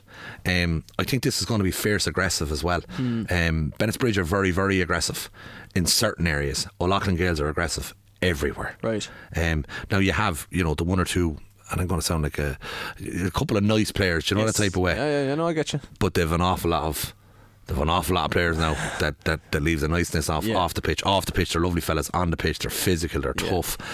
And Bennett's Bridge the same. Like the battle of Huw Lawlor and, and, and Liam Blanchfield, they're two seriously physical men now. Yeah. They'll they'll absolutely go hammer and tongs. Hmm. Paddy Deegan will be belting fellas from, from here to the high heavens. Mikey Butler the same, you know. And then you have the lovely hurlers, Jordan Molloy, Dave Fogarty, the brilliant hurlers. Owen Wall. Uh, Owen Wall, another lad. He, like, he'll, he'll, he'll, he'll love that all day long. He'll Yeah. want to hurl. And I, I can't wait for this game. I think this is going to be the game of the weekend. Okay. Interesting. Um, just to pick up on one thing that you said there, you surprised me a bit by saying that. Um, the Stephen Murphy got a point for O'Loughlin's against Mullinavat, uh, which goes to show that long distance frees can be put over, as you rightly said. But against Mullinavat, the O'Loughlin's forwards, and all of them really, with the exception of Bergin, who was on the freeze, like they did not get going at all. Would you be concerned there that if Bennis Bridge are in any way tight and put in a half decent performance in their backs, the O'Loughlin's just do not seem to have the firepower to trouble teams at the moment. Uh, Yeah, this is the, this. This will be the single biggest thing that Brian Hogan and his backroom team will have to try and address. As I said to you, they did put up that But massive. Can they, Eddie? And I don't like interrupting, but like I, I think I, I alluded to this earlier in the season in terms of shooting practice and things like that. Ultimately, you can't mould a forward, and it's actually something we might get onto a little bit later on about the dirt of forwards in Kilkenny. I know we've spoken about it before, but like at- at this stage of the season, you're heading heading for a county semi final. Do you do you either have them or you don't? Really? Is it? I know you do, like, but it's it's not it's not as simple as that. Like O'Loughlin Gaels do have forwards, so O'Loughlin Oh, they do, Gaels, yeah. No, I'm not they're saying they don't. like I can't remember was it five eighteen or five nineteen to hit that day in the Shield final. I know it was a, a bit of a nothing game, Yeah. but the thing about it is, it's about creating the space, creating the environment for Yeah. your forwards to get on the ball and make it play in the best possible position for them. Nolan Park might suit better. This is it, and I think it could. Like that's where they put up that big score. The other thing I will say to you as well is, when you're playing against a team that's trying to stop you hurling, just physically stop you. Hmm. It's much more difficult. Mullinavat set up to stop O'Loughlin Gaels and then counter and break and Bennis hit them. Bridge might too, though. They could, and it makes it really hard. But I think Bennett's Bridge, because Bennett's Bridge are so stacked in the forwards, that they can't. Are you with me? Bennett's Yeah, Bridge no, strengths in the forwards, so they I need to go out and play hurling. Yeah. They need to go and get that ball up there, which will suit. I know this sounds mad, but it will suit O'Loughlin Gaels because they're stacked in the backs and they want that ball. Plus, the O'Loughlin Gaels half back backline are chipping in with five and six points in every game as well. Bridge still have Enda Morrissey and Dave Blanchfield in Oh, the no, backs uh, too, though. They- oh no, Yeah. what I'm saying is the, the, the Bennett's Bridge, ha, Bennett's Bridge are very well balanced Yeah. across it, but so are O'Loughlin Gaels. Yeah. I'm just saying that O'Loughlin Gaels, Bennett's Bridge's main threat is in the forwards. Okay. That's where their star players are. I know you're dead right. Okay. End at full back has been brilliant. Yeah. Um, but the star men are in the forwards and in midfield. It's it's just it's just such a it's such a hard game to call. Mm. I think what O'Loughlin Gaels have been working on is patterns of play, trying to create space inside that the balls are being popped on the right in the right areas for the right lads to get on the ball. Um, they've been doing that quite a bit where their half backs have been breaking out with the ball and popping scores from distance. So they're well able to do it, Robbie, you know? Yeah. Um, I just like and I mean this and I'm not sitting on the fence here. This is a game I know I'm siding slightly with O'Loughlin Gaels. But I'm in the minority on this one now. And anyone I've spoken to is tipping Bennett's Bridge to win this game. Really? Yeah. Like earlier in the championship, you had said you thought Bennett's Bridge could have a big say in this year's Yeah, championship. I told you I you were mad. Yeah. Um, but Bennett's Bridge have been have been have been really really good. Yeah. Um, you know when they're good, and when they're bad, they're terrible. Yeah, yeah. Um, so I don't know. O'Loughlin Gaels have played within themselves a good bit in the championship. Mm. They've been like I've been to see them twice. I seen them playing Mullinavat down uh, the day they played Mullinavat in the league championship. League, yeah. I seen them that day, and I thought they were they were okay. Yeah. You know. And then I've seen him in, in, in the other games that I'd seen him in. They were it was a different kettle of fish altogether. They were absolutely brilliant. But it's it's it's a hard. It's a hard one to call on it. I'm I'm going with O'Loughlin Gael slightly on the basis that I know he won't do it, like, but they do have the option of pushing Paddy Deegan further up the field and dropping in somebody else into the half back line. They're blessed with backs. Be some brave move for Brian Hogan to start Paddy Hogan. That'd be mad, wouldn't it? it won't happen. No, I don't, I don't see it happening. No. No, Um, but, but I know. I think I think I think it won't be a. This is this will sound stupid now, but I don't think it'll be a massively high scoring game. No, neither do I. Um, and that's why I think 124, 125 will win it. I'll go with O'Loughlin's as well. I think yeah, I think the bridge will be stopped. I I, I just think O'Loughlin's look very good. I think um, their balance is incredible. Uh, I I think they lack in the forwards if it were to come to a county final against the Shamrocks, which again we'll get on to the Shamrocks in the village. But I have to say, uh, I think in terms of we were ta- chatting about Mooncoin there in terms of a well-rounded team. I think they're almost a senior. Uh, the senior team that you could compare to Mooncoin in terms of just from 1 to 15 very very solid throughout and I think that'll see them through against most teams and I think it'll see them through against Bennettsbridge so I'm going to say that my team Bennettsbridge who I, who I um, said were dark horses from the start unfortunately might come to an end from this weekend but I tell you what this is about as hard as it is to call isn't it Oh, definitely. But sure, look, this is what you want. You don't You want do, predictability. yeah. Like, I mean, the junior four semi-finals, the four teams left in the junior championship, any of the four of them can win it. You don't want predictability. The senior, here we are, first semi-final, Bennettsbridge or Loughlin Gaels. I don't know what way the bookies have it up. I'll have a look in a 2nd Mm-hmm. actually. But I would, I would say that Loughlin Gaels are slight favourites, and I think, I think uh, the the bookies would probably have that right for me anyway. I'm going to go one score game. I think it'll be, I think it'll be a, an absolute cracker. Same. I'm going to go one score victory for O'Loughlin's. Um, Shamrocks and the Village.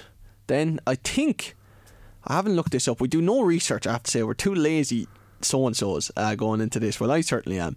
Uh, I think this could be the fifth season in a row that the Shamrocks and the Village meet in the championship. Uh, 2019 semi final, 2020 semi final, 21 semi final, something like that, and then Last year in the final. last year in a final, and there was another final in there. Sorry, around I think it could have been 2019.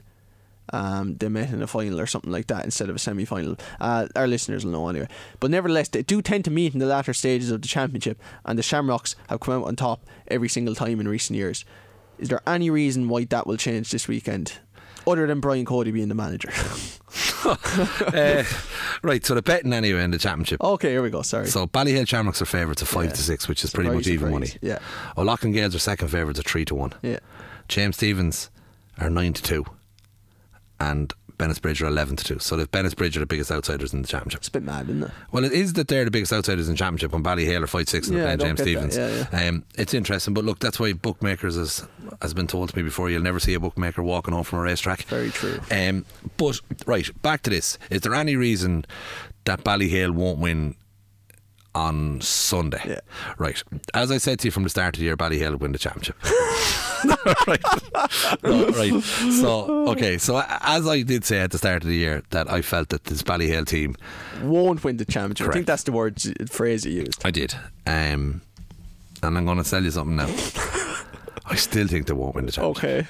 Okay. Um, and I also will point out that I want them to win the championship, Yes. like Thomas Down. Yeah, you I, I say that do. all the time, um, yeah. I, I will be a person that shouts for Shamrocks Ballyhale Yeah. all the time. No, No, you're big into the favourites, aren't you? I am. Yeah, Uh, hugely. bandwagoner here. Yeah, Unbelievable massively, stuff. yeah, yeah. And rugby jerseys at home in the wash. But I know, but I like I would. I tell you what, it would be. I'd be very fond of clubs that that do. I've I've had any relationship or partnership and done stuff with. No, them. that's fair, The. Shamrocks will be one club that we've done a huge amount between with work and the whole lot. And Yeah. I love the. I, I really love the whole ethos of the club. I, the reason I feel this year that they're going to be caught is that the clock, the miles on the clock are massive. And again, the other day, now I know one of the lads texted me after the podcast and said to me that Colin will be fine um, for the semi final, that Colin will play. Yeah. Like I seen the pain that that man was in for, for sixty minutes. I think he played fifty odd minutes and then came off. But like Yeah. Pat Hoban made a point of it that they drag him off the pitch. Like he didn't want to come home. He still scored a point late in the game, even though he couldn't walk. He set up a goal that no other forward would have done. His his presence alone is just such a, a massive thing. Um, Derek Corcoran looked like he was really struggling at the end of the game as well he was he was lame enough now. He wouldn't have passed the vet um, coming off. Like he was he was definitely lame. Um, and it's just for me, I just feel that the the amount of load put on these lads over the last number of years, it's it's starting to show. I'd agree. And I think that's Oh, yeah. where the issue is. Now, f- the other problem you have is, and I mean this, if Ballyhale aren't caught this year, then you have to really take a look at it because if they get a chance to regroup and bodies that have been out, like we haven't, Darren Mullen hasn't hurled at all this year. Brian Cody, Um, yeah, Joey now- Holden.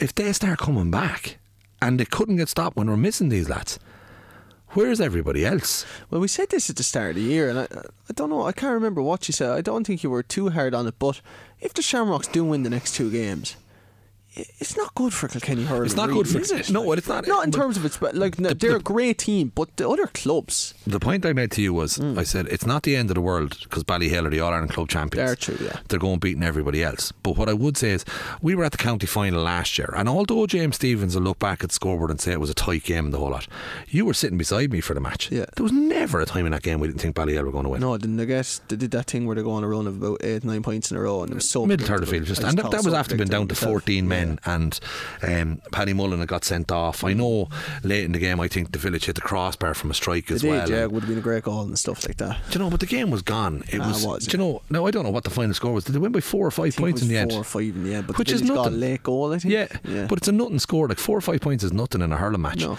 Um, going into the weekend, Cian Kenny will be back for the village. Um, Luke Scanlon's having an inspired season he is. for them, um, so he's going to cause huge problems. Where he positions is going to be a big call. Um, you know, he's been listed at midfield in every single game, and I, I've seen James Stephens playing four times. I think this year. I've only seen Luke Scanlon play midfield in one. He seems to play kind of in around centre forward. If you get me, I'm, I'm saying he's in that half forward line. But you're going into that semi final now. Ballyhale if Luke Scanlon goes at centre forward, it's a bit like the Richie Reid scenario. Richie Reid has that tendency to drop off and protect the full back line, but work like the quarterback, uh, winning a lot of ball distribution. He was brilliant the last day, absolutely brilliant the last day, particularly when they went down to 14 men. He got them over the line. Um, that'll be a huge battle because Richie's going to have to have his, he'll have his hands full with Luke Scanlon as well if Luke is in around there. And what Luke can do, which is really good, is he can drift in and out of games. And I don't mean this as a, I mean not mean as a negative, I mean as a positive. What Luke Scanlon can do is he can drift out of a position, so the ball is moving down the right wing. Luke Scanlon has this tendency to kind of just drift away from where the possession is, and he just seems to end up in the right place with space. And next thing, a ball's popped back to him in a pocket, and he's popping it over the bar. He he, he kind of turns up in positions where you wouldn't expect to find him, if you get me.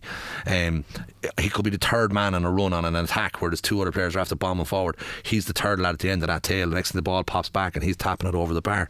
Um, so he's going to be a handful for for Ballyhale as well. There's you know there's no two ways around it.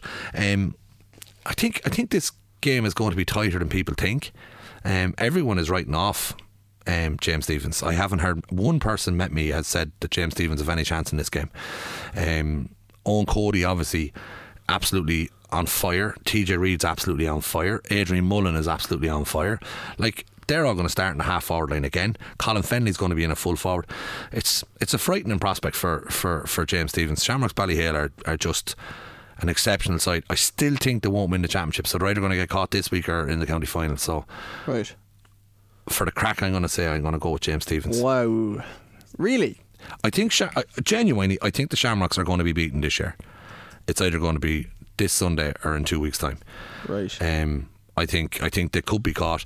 Um, look, it's it's highly unlikely, and I'm I'm doing it because I know you're going to be backing the Shamrocks anyway. Oh, yeah. But you're going to go with them for a comfortable win, are you? No, N- What's that mean? I don't know. You don't know, I think they could. right? I So what's comfortable? You could win good. ten or eleven points. No, five or six. But like a five or six where you're never really in doubt, a bit like last year's county final. I do think so, yeah. Okay. I just think what I said at the start of the year has been proven right, and I, I know that sounds a bit arrogant, but um, Just a little bit. well, you know, like as I said Yeah, earlier yeah. this year. But I think I said it about um, Mullen, Cody, and Reid. When they all turn up, I think they're unstoppable, and I think that was proven against Dicksboro, who are the second best team in Kilkenny, I think, and they couldn't even beat them with Mullen, Reid, and Cody turning up on the day. And you could argue even Eoin Cody wasn't maybe at his absolute best, and they still bet them. So I just don't see how the village win this. I think those three players turn it on for the Shamrocks in the biggest game, and I think they'll win this. Yeah, it's, it's hard. It's hard. Look, it, it is really hard. I know I'm saying I'm only doing it for a, a bit like last week. I, I I had said to you I thought Windgap would beat Piltown, but I went for Piltown then for for for the crack too. Um, I think this game, regardless of who wins this game, it'll be tighter than people think. Uh, five or six points is a real tight game.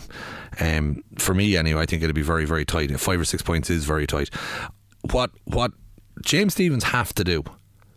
James Stephens conceded five goals against the O'Loughlin Gaels, who we've all agreed aren't the most potent, deadly forward line in the country. If James Stephens are going to be porous at the back like that, they're going to be destroyed on hmm. Sunday. And I mean destroyed now. The James Stephens performance against- against Graigue-Ballycallan versus the Ballyhale performance versus Dicksboro, Shamrocks would have beaten James Stephens 20 points. Yeah. I just James Stephens will be delighted to get over that hurdle. They were poor against Graigue-Ballycallan. Yeah. And I can tell you if you talk to any Graigue-Ballycallan person, the reason they'll be so disappointed that they got knocked out of the championship wasn't because they got knocked out by James Stephens. It was because they got knocked out on a bad performance. Mm. They were poor and what did they lose by in the end? Six. So Six, wasn't it? Five or six. six points after a poor performance where their big players didn't turn up Yeah. This is that's the worry I'd have for James Stephens. I think if James Stephens can be involved in a real tight game, I need to come out the other side of it. But I think there is a risk. There is a risk that if James Stephens turn up flat like they did the last day against Graigue-Ballycallan, they'll be er, they'll be they'll be found out and they could be absolutely they could be gone home at half time. Right. But Okay. I hope it's not the case. That's why I'm marking the first game down as an absolute belter. Hmm. I can see nothing in that first game, only fireworks Yeah. the, the second game could go one or two ways. It, Yeah. it could end up being real tight, James Stephens getting over line, or Shamrocks absolutely blitz them. Right, okay. So I'm going for a Shamrocks O'Loughlin Gaels final. You're going for an All City final then. The Village against O'Loughlin's on Sunday, October 29th. We will see how it goes this weekend. There are four live games on KCLR this weekend, just to let people know. The junior semi finals on Saturday at half past one, it's Tuller Ross versus Dicksboro. At half past three, it's Windgap versus St. Lachtain's. They're both in Nolan Park, as are the senior semi finals on Sunday that we were just discussing. O'Loughlin Gaels going up against Bennettsbridge at quarter past one, then at quarter past three, we'll be back in the park for the Village versus Ballyhale Shamrocks. That's all to come this weekend. Eddie, we always end on a general discussion.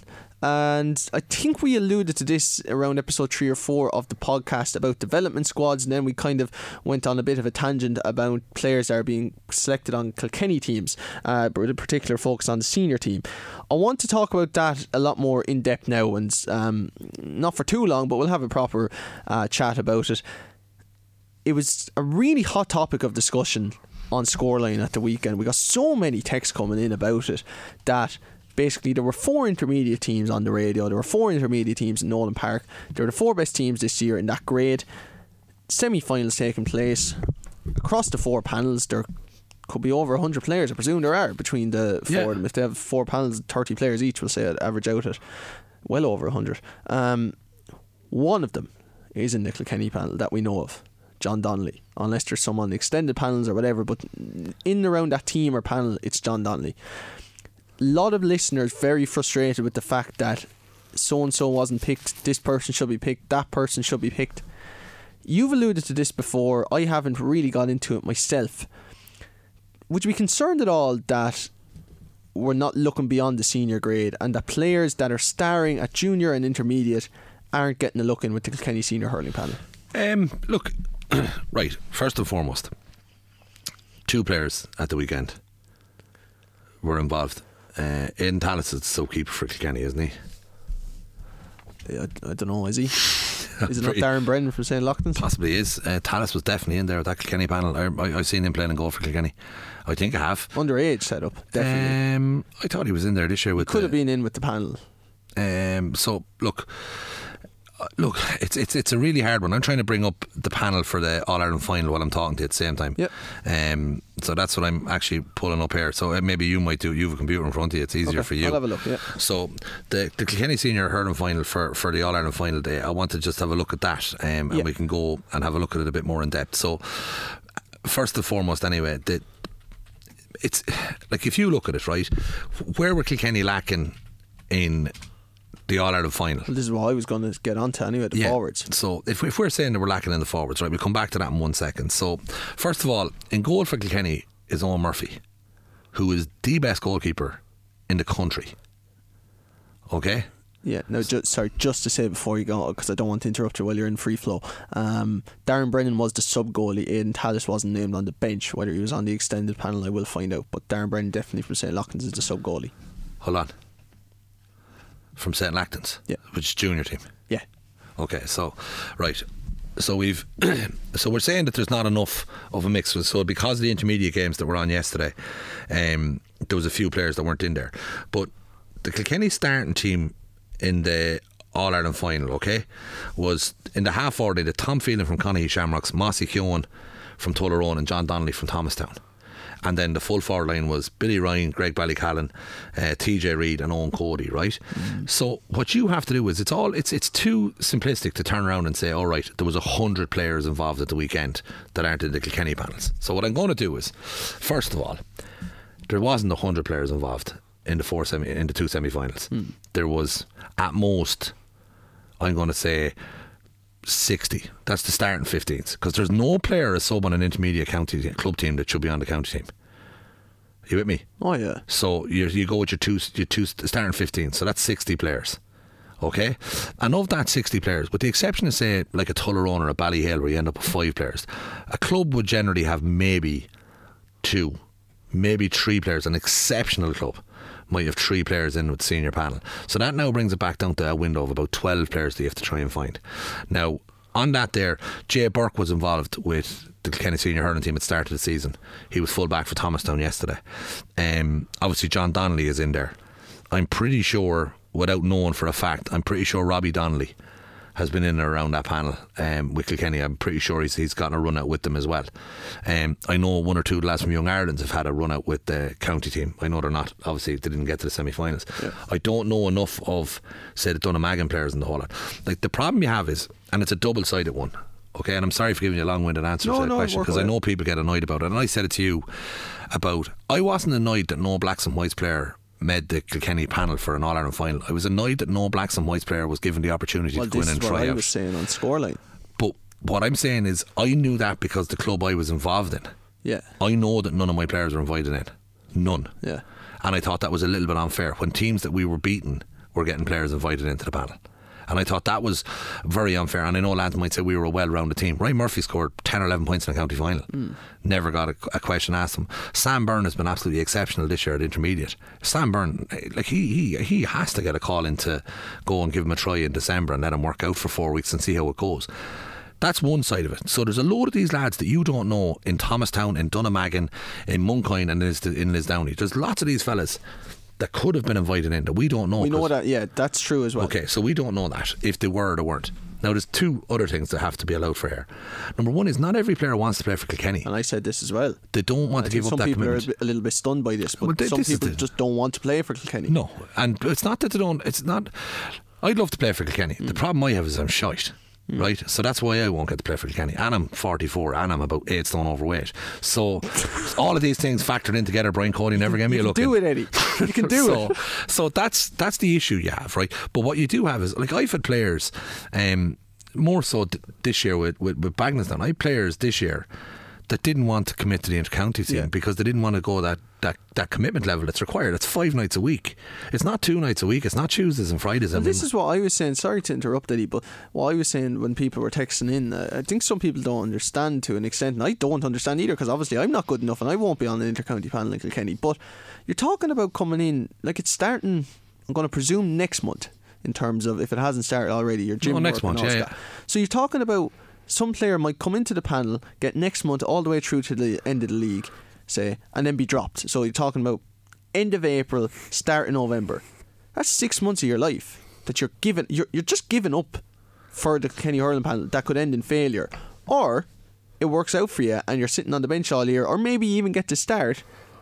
And it's the whole year because by the time the All Ireland final comes or the semi final, which Kilkenny are going to make generally, basically two weeks later, the club season rolls around. So you're giving up your whole year to hurling. So some people actually just don't want to be involved. Yeah, well, I think you're dead right. Um, the, the problem you have, and this is it, most intercounty teams will start back the last week in November, first week in December. Okay, that's when Yeah. it starts back. So you'll have extended panels, you'll have about 60 players brought back in. Now, what will happen at that early stage in the championship is maybe 8 or 10 or even more of that starting team from the All Ireland final won't be there. They'll be told to come back in in January to take the extra four weeks or six weeks. now, this is in general. I'm not saying I don't know what Derek Lyng's um, process will be, No, but this will be most does. county Yeah. teams' processes. So they'll come in. There'll be 50 or 60 players come in. The players will sit down. And why I want players involved with county panels, if I'm involved with my team, if there's an opportunity for me to get a player in a county panel, I want them in there because they're opening themselves up to professionalism. Mm. Their nutritionists are going to be there in front of them. Strength and conditioning coaches are going to be there in front of them. They're going to have the best coaching. They're going to have all that. So the foundation work will be done. And clubs should be driving players to go in there. I'll give you a lift in. Yeah. So that's the first side of it. The second side of it then is that the, the, the, Walsh Cups and things like that start. Pitches are absolutely shite. They're mucked up to the eyeballs. You're going out and you're playing on a slow pitch. It's horrible. And if you're a player like, say, Luke Scanlon that wants to be on a Yeah, bullet fast surface and you're running around, Yeah. you're slogging out. You're not going to show yourself up to the standard that you can. The only thing I'd say about that, I said that as well yesterday on Scoreline because this chat went on for a lot longer than we thought. I would buffer that by saying it's all right being a good hurler on a sunny day, and I think it's important to remember All Ireland finals generally, even though it wasn't this year, are played on sunny days, and you need players that can play in those conditions. But ultimately, if you aren't in the panel and you're given your chance, whether that's in the lashing rain and the freezing cold in January or in the summer, I think you do have to take your chance, Eddie, one No, way or I- another. Listen, you do, but like the other side of it too is if I'm in there corner forward and I'm trying to make that senior Ireland team and I'm in there working my arse off, I want Adrian Mullen out with midfield putting the ball into me in the true, corner so- forward position. I don't want um, Robbie Dowling from Yeah. from St Martin's out there. I want the best players to give me the best ball because that's what'll happen. So I'd like to be getting an opportunity in the latter parts of the season. But the question that's asked is: Are we are we going? deep enough and wide enough to find these players. I think most clubs, and Derek Lyng, you mark my words on this. I guarantee if you were a club and you picked up the phone and rang Derek Lyng and said to Derek, Derek, we've an exceptional player here in our club. He really needs to get a look in. Is there any chance you'd have a look at him? I guarantee the answer you get from Derek Lyng is yes. No two ways around it. I guarantee he'd say, "Leave it with me, Ed. I'll come back to you." Yeah. And he will look at that player. That'll happen. And it's he's his backroom team. I see them at all the games. Yeah, that's They're- what I said this as well. They, they know hurling. They do. They know what it takes to get to an All Ireland final. They're not too far away at all. Well, R- R- Ricey's in there as a He is selector. with Carrick Shocking. I said I'm sure well. Sam Byrne, he'd probably mark Sam Byrne Yeah, this year in the championship, so he'll know if he feels that he's up Yeah. to it or not. And, and if he doesn't, that's his job. Yeah, we he's have a to remember, it was their first year coming off the back of a man that won 11 All Irelands and managed a team for 24 years. So they were Hold probably on. just trying to settle in as well. And I can tell you something for nothing as well. I'd say there was an awful lot of players were fearful to go in under Brian Cody. I think this opens up the door hugely. You have to remember people that have preconceptions of what way Brian Yeah. Cody is going to be as a manager, as a person, and it's, he's a fearful. He's a very intimidating looking figure, whereas Derek Lyng isn't that striking, imposing, intimidating figure. If you're a young player and you want to go in there, you're he's the type of player you'd love to go up to and say to him, "Listen, can I have a chance? Will you have a look at me and whatever?" And I'm sure he would. Um, it's it's it's it's it's it's it's very easy for people to just look at the bare bones of it and say, um, "Oh, there's no one on the panel from this. There's no one on the panel from I, that." I think that's a way too simplistic. it is, but I there's agree. three there's three junior players in a panel of thirty Yeah. that we can think of off the top of our heads. That's the sub goalkeeper. That's Wally Walsh Billy Drennan. and Billy Drennan. There was f- five of the 26 players named in the All Ireland final panel were outside of senior. The other 21 were senior club hurlers. So there was three three junior and two three junior and two, Two intermediate. two intermediates, uh, and the rest of them are seniors. Starting in an All Ireland final, Conahy Shamrocks as in, intermediate and Thomastown. Yeah. So there was two intermediate players starting on the team, and, and the other thirteen. And Richie Hogan, if you want to include him, uh, was there as Danesfort, which would have been intermediate at the time, I suppose. well, they would have been promoted. Yeah, you're correct. promoted, yeah. Um, and then you've obviously Wally there, Billy Drennan is there as well. So, like, it it, it, it is like it's not. It's the, the simple fact of the matter is where are the best Kilkenny hurlers going to be playing? They're going to be playing at senior. You have a major issue if the Kilkenny senior hurling team is stacked with junior players. I agree with that too.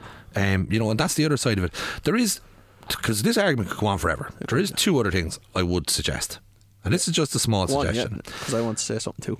Number one is. I, I was chatting to a lad at the Ireland rugby match at the weekend. We were in the pub on the bandwagon up there at my Ireland jersey Yeah, on me, yeah. racking it over there. Sure, we were rugby ball everywhere. Yeah, no, you know everything about rugby. Ah, come here, 100%. could have played for Ireland, but I, I didn't even need to say it. no. And the thing about it was, we were sitting there having a couple of pints, and he said it to me about the intermediate. Um, there was about five or six county teams had intermediate teams, and they used to play each other in a kind of round robin competition. He actually felt that was a brilliant system. He'd played intermediate for Kilkenny himself. There was a few lads from Blacks and Whites that played intermediate with Kilkenny, Mm. but it gave them an opportunity to play in that type of an environment and put them in the shop window. That genuinely did happen. And he named a heap of Kilkenny hurlers that came through that line. That's number one, is something that could be reinvented. The other thing I seen happening in Wexford a number of years ago, and it was fantastic at the time, Jason Ryan came in and took over the Wexford senior football team. They got to an All Ireland semi final, Jason Ryan managed them in football, which is, Yeah. you think about this, the Wexford senior football team, not a hurling team. 2010, I think, was Yeah, it? he got them to an All Ireland football semi final. And I remember when he took over as manager, the first year he was in there, he split the county in four. And he had the north, the west, the south, and the east, right? And what they done was there was a regional thing. And in November that year, before he picked his extended panel, he done a regional competition. So the north was managed by a selector on his panel and a backroom team made up of that region. The South was managed by another selector on his panel, and so on and so forth. And he ended up going and watching them matches. I went to a few of the games as well because teams I was involved with had players in it. And you went down and watched them. The games were played at a really good competitive level. There was nothing on the line. There was an old cup at the end of it. They played it over four Friday nights in November, and the the Wexford senior football panel was picked off that. And I thought it was a brilliant system. He ended up getting to look at about 100 players. Yeah. It didn't matter what club you were from, every club was contacted and was told, This is what we're doing. If you've got a player that you think is good enough to be on this team, send them on to us. Yeah. And all them players were sent down into that dressing room, and every single one of them players got to play three matches. And they got a chance. So there might be 15 lads starting and five lads coming on as subs. Some of the panels were bigger than the other panels. But it was a brilliant opportunity for a lad to be in a shop window for an intercounty manager to have a look at it. Maybe that's something that could happen. The Kilkenny Championship, nice and condensed as it is, I was able to go and watch three matches at the weekend. Um, it gets easier now because it's it, it- you know it's filling up. I could have potentially I could have went and watched the Tullogher match as well if I wanted. to. I could have got the four games in because it was on the route home. If you know what I mean, I would have pulled in. I missed the first fifteen minutes. So I'm sure Derek Lyng has his Ah, people at every match. So look, it is what it is. You the point did you want There's, to yeah, there's a few things I want to say. We spoke about development squads in the past. I'm not a big fan of them. I think this is a point to be spoken about. Kilkenny lacking the forward line. I don't think the development squads have brought through forwards at all. We just seem to be lacking that forward that usually we have each generation, whether we go back um, towards Eddie Keher, Henry Shefflin, TJ Reid. I don't know where the next forward is coming from. Hopefully, we have a star forward like that, and we just seem to be completely lacking in it. I'm not sure if the development squads are developing these players. Hopefully, with Michael Fennelly, and it will change, but I don't think they've been fruitful for Kilkenny hurling at all. The second thing I would say is, and you're at the matches a lot more than I am, Eddie. I just have a list of players here that I wrote down off the top of my head. Luke Scanlon, Liam Blanchfield, Colin Fennelly, Joey Holden, Jerry Aylward, Bill Sheehan. Um, they're just some players. There's more. They seem to be starring for their clubs this year, or have starred for their clubs this year, or in previous years, on the club side of things. They've all been involved with the Kilkenny panel. Would you be concerned at all that the best players in the Kilkenny Club Championship seem to be either the players that are in the panel at the moment, which you would expect and you would want it to be the case, or players that have already been in the panel and either have been deemed not good enough or have stepped aside themselves, and that the actual third layer of players is the players that want to get into the panel, and that's how far behind they are, and that we need. As I've said before, I think we need two forwards next year to go into the starting 15 that can get four, five, six points from play if at all possible. Um, and it, there is just no sign of them. There's no sign of new players coming in that are going to impact this Kilkenny team at all. Yeah, um, it is. It is a big worry. Um, like, is there? Like, first of all, I'm going to say something now, right? Okay. Eoin Cody is going to be one of the greatest hurlers of all time. Could be true. That could be true. So when you're on about a marquee forward replacing TJ Reid or Henry Shefflin, we already have that. Yeah, but he- he's yet to prove it. But I, I do Yet agree. to, he's he yet to prove it. Yet to be proved that he's on that level. TJ Reid, TJ Reid, and Henry Shefflin. I know, are- you're dealing, you're dealing with some of the greatest hurlers of all time. No, but what I'm saying But to they you, tend to oh, come from Kilkenny, Eddie. I, I know it's a lo- it's a lofty standard to say that we need the greatest hurler of all time to come through, but that's the hear me out. standard in Kilkenny. It is. But right now, Eoin Cody has two young hurlers of the year Yeah. in the bag. He should have an All Star this year. It was an absolute travesty that he didn't get selected for an All Star this year. It's a joke. was They're poor. making a mockery of their All Stars. Yeah. And, and maybe he got an All Star. Did he get an All Star? He, think he got nominated, He should. But he should have got Young Hurler of the Year This year. again. Yeah. A hundred percent. I'm not sure if he got. I assume he got an I, All Star. He I must have to say, I've spoken. I love Eoin Cody. I'm just saying, right Well- now, the Eoin Cody right now is not at that level, but he No. certainly could get to that He- level. I'm not look, saying. I think, barring injuries, he'll get to that level. He is Okay. absolutely brilliant. no, that's a fair point. I wouldn't Um, disagree with. so you know, and but they're generational players. There's only going to be one DJ Carey, one Henry Shefflin, one TJ Reid. They're generational players. Eoin Cody will be the one that we hang our hat on. Okay. Um, Limerick are doing it with a team. They don't have a TJ Reid or a Henry Shefflin. That's my honest opinion. Okay. Uh, they don't have a forward that you're going to be talking about in 30 years' time. But they have about six of them that get about five points a game. Th- But that's it. But that's they have a team. This is what I'm saying. Do, would you would you put Aaron Gillane in the same breath as TJ Reid? No, but I'll put them in the same breath as Eoin Cody. Right now, you would, yeah. Yeah. Um, but but what I'm saying to you is, you wouldn't put him in the same breath as Henry Shefflin. No, You know, so this is this is the point. Eoin Cody's a young man. What's he? Twenty one. he'd be my age, about 23. Right. So a still super player, right? Yeah. Regardless. So I, I completely take on board your point. Again, this comes back to like Luke Scanlon this year for James Stephens has been absolutely fantastic. Been brilliant. I've no doubt in my mind Derek Lyng will give Luke Scanlon a call. There's, there's no, Yeah. there's no, it's a complete no-brainer. Yeah. Then the question is going to be, which we will never know, is Luke Scanlon could turn around when he answers that phone and says, "No, um, I'm going to focus on my career. I had that. I've been there. I've tried that, and I've kicked on with it." Yeah, and so you're on about the third layer of players that want to play for Kilkenny. It's all well and good wanting to. You know, there's lots of things I want to do. But that's where we need them to come from, is it not? We We- don't we- need players that have been there in the past. We don't need the players that are there currently because we still have to win All Ireland with those players. We need new players to come in from the cold to an extent from their clubs into the team, make a major impact. Oh yeah, but you need you need a young player to step up and, and light up a championship and really stand out. Billy Drennan has done it at at, un, at under twenty level for Kilkenny. Billy Drennan never did it at. Just so you're aware of this now, I never seen Billy Drennan in a club match for Galmoy at junior and said, "Wow, Yeah. what a hurler!" Well, this he's very young though, isn't he? he is, but he would have been playing for Galmoy. This is his third year with the Galmoy team. He's only 20. But the point I'm saying is, Yeah. th- Billy Drennan's discovered on the basis of what he's done underage with Kilkenny, not on the basis of what There's he's not done. many of them either, is there? No, but this is where they're finding them from. Yeah. Uh, Killian, Killian Doyle Yeah. is being selected on the basis of what he's done at underage level for Kilkenny as opposed to what he's done at adult level for his club. Um, that young uh, Anthony Wall, Anthony uh, Ireland Wall, Anthony yeah. Ireland Wall, he, he, he'll, he'll end up getting into a Kilkenny panel based on what he's done in St. Kieran's College Okay. as opposed to what he's done for Danesfort. Yeah. Um, so you have to remember they come from all these other spots as well, Robbie. It's an argument that me and you could have for, for, for two months and still not get to the bottom of it. I don't believe, for me, I believe that the lads should be getting picked on the merit of their performances and how good they are, not on the basis of. Well, he's playing for a junior club, and he sh- he he should get a chance. I agree with that too, yeah. Um, and then what also can happen though as well is Robbie. Just remember, a junior is you go out and score one twenty in a junior match, and lads are saying, "Sure, it's only a junior game." Yeah. that's not fair that either. That happens too. I would agree with that. Um, right. But look, I don't know. We'll all we'll all fight our own corners. it's we'll all argue our own. really, it it? is, but like, look, I'm sure. You, you just don't know where the next player is going to come out. of. Like, there's a few other lads there, like Garrow Dunn at Tullaroan. Mm-hmm. He didn't have a year that we would have expected him to have this year. No. Um, he's another player I expect that could potentially do it. Ted Dunn with Graiguenamanagh. He's another young player that could potentially do it. Un- unfortunately, what we need is the Kilkenny under 20s to be super We do, competitive. yeah. And And that's not what's happening. And they need to be. Mark Dowling is in there now, isn't he, with the under the 20s manager, again? So, like, we need Mark's team to go home and, and, and be competitive and maybe, not if, if not winning All Ireland, get us two new players. That's where you'll find them. Yeah. Okay. Fair enough. Look, we could go on for days, Eddie. This has been the longest podcast of the Kilkenny Hurling Podcast. You can subscribe to us on Spotify, Apple Podcasts, or Google Podcasts, or anywhere where you do your podcast listening. A big thanks to Eddie, as always, for joining me in studio. We will be back next week. And a big thanks to you for listening. As I said, we have four live games on KCLR this weekend. Tune into them and tune into the Kilkenny Hurling Podcast next Monday.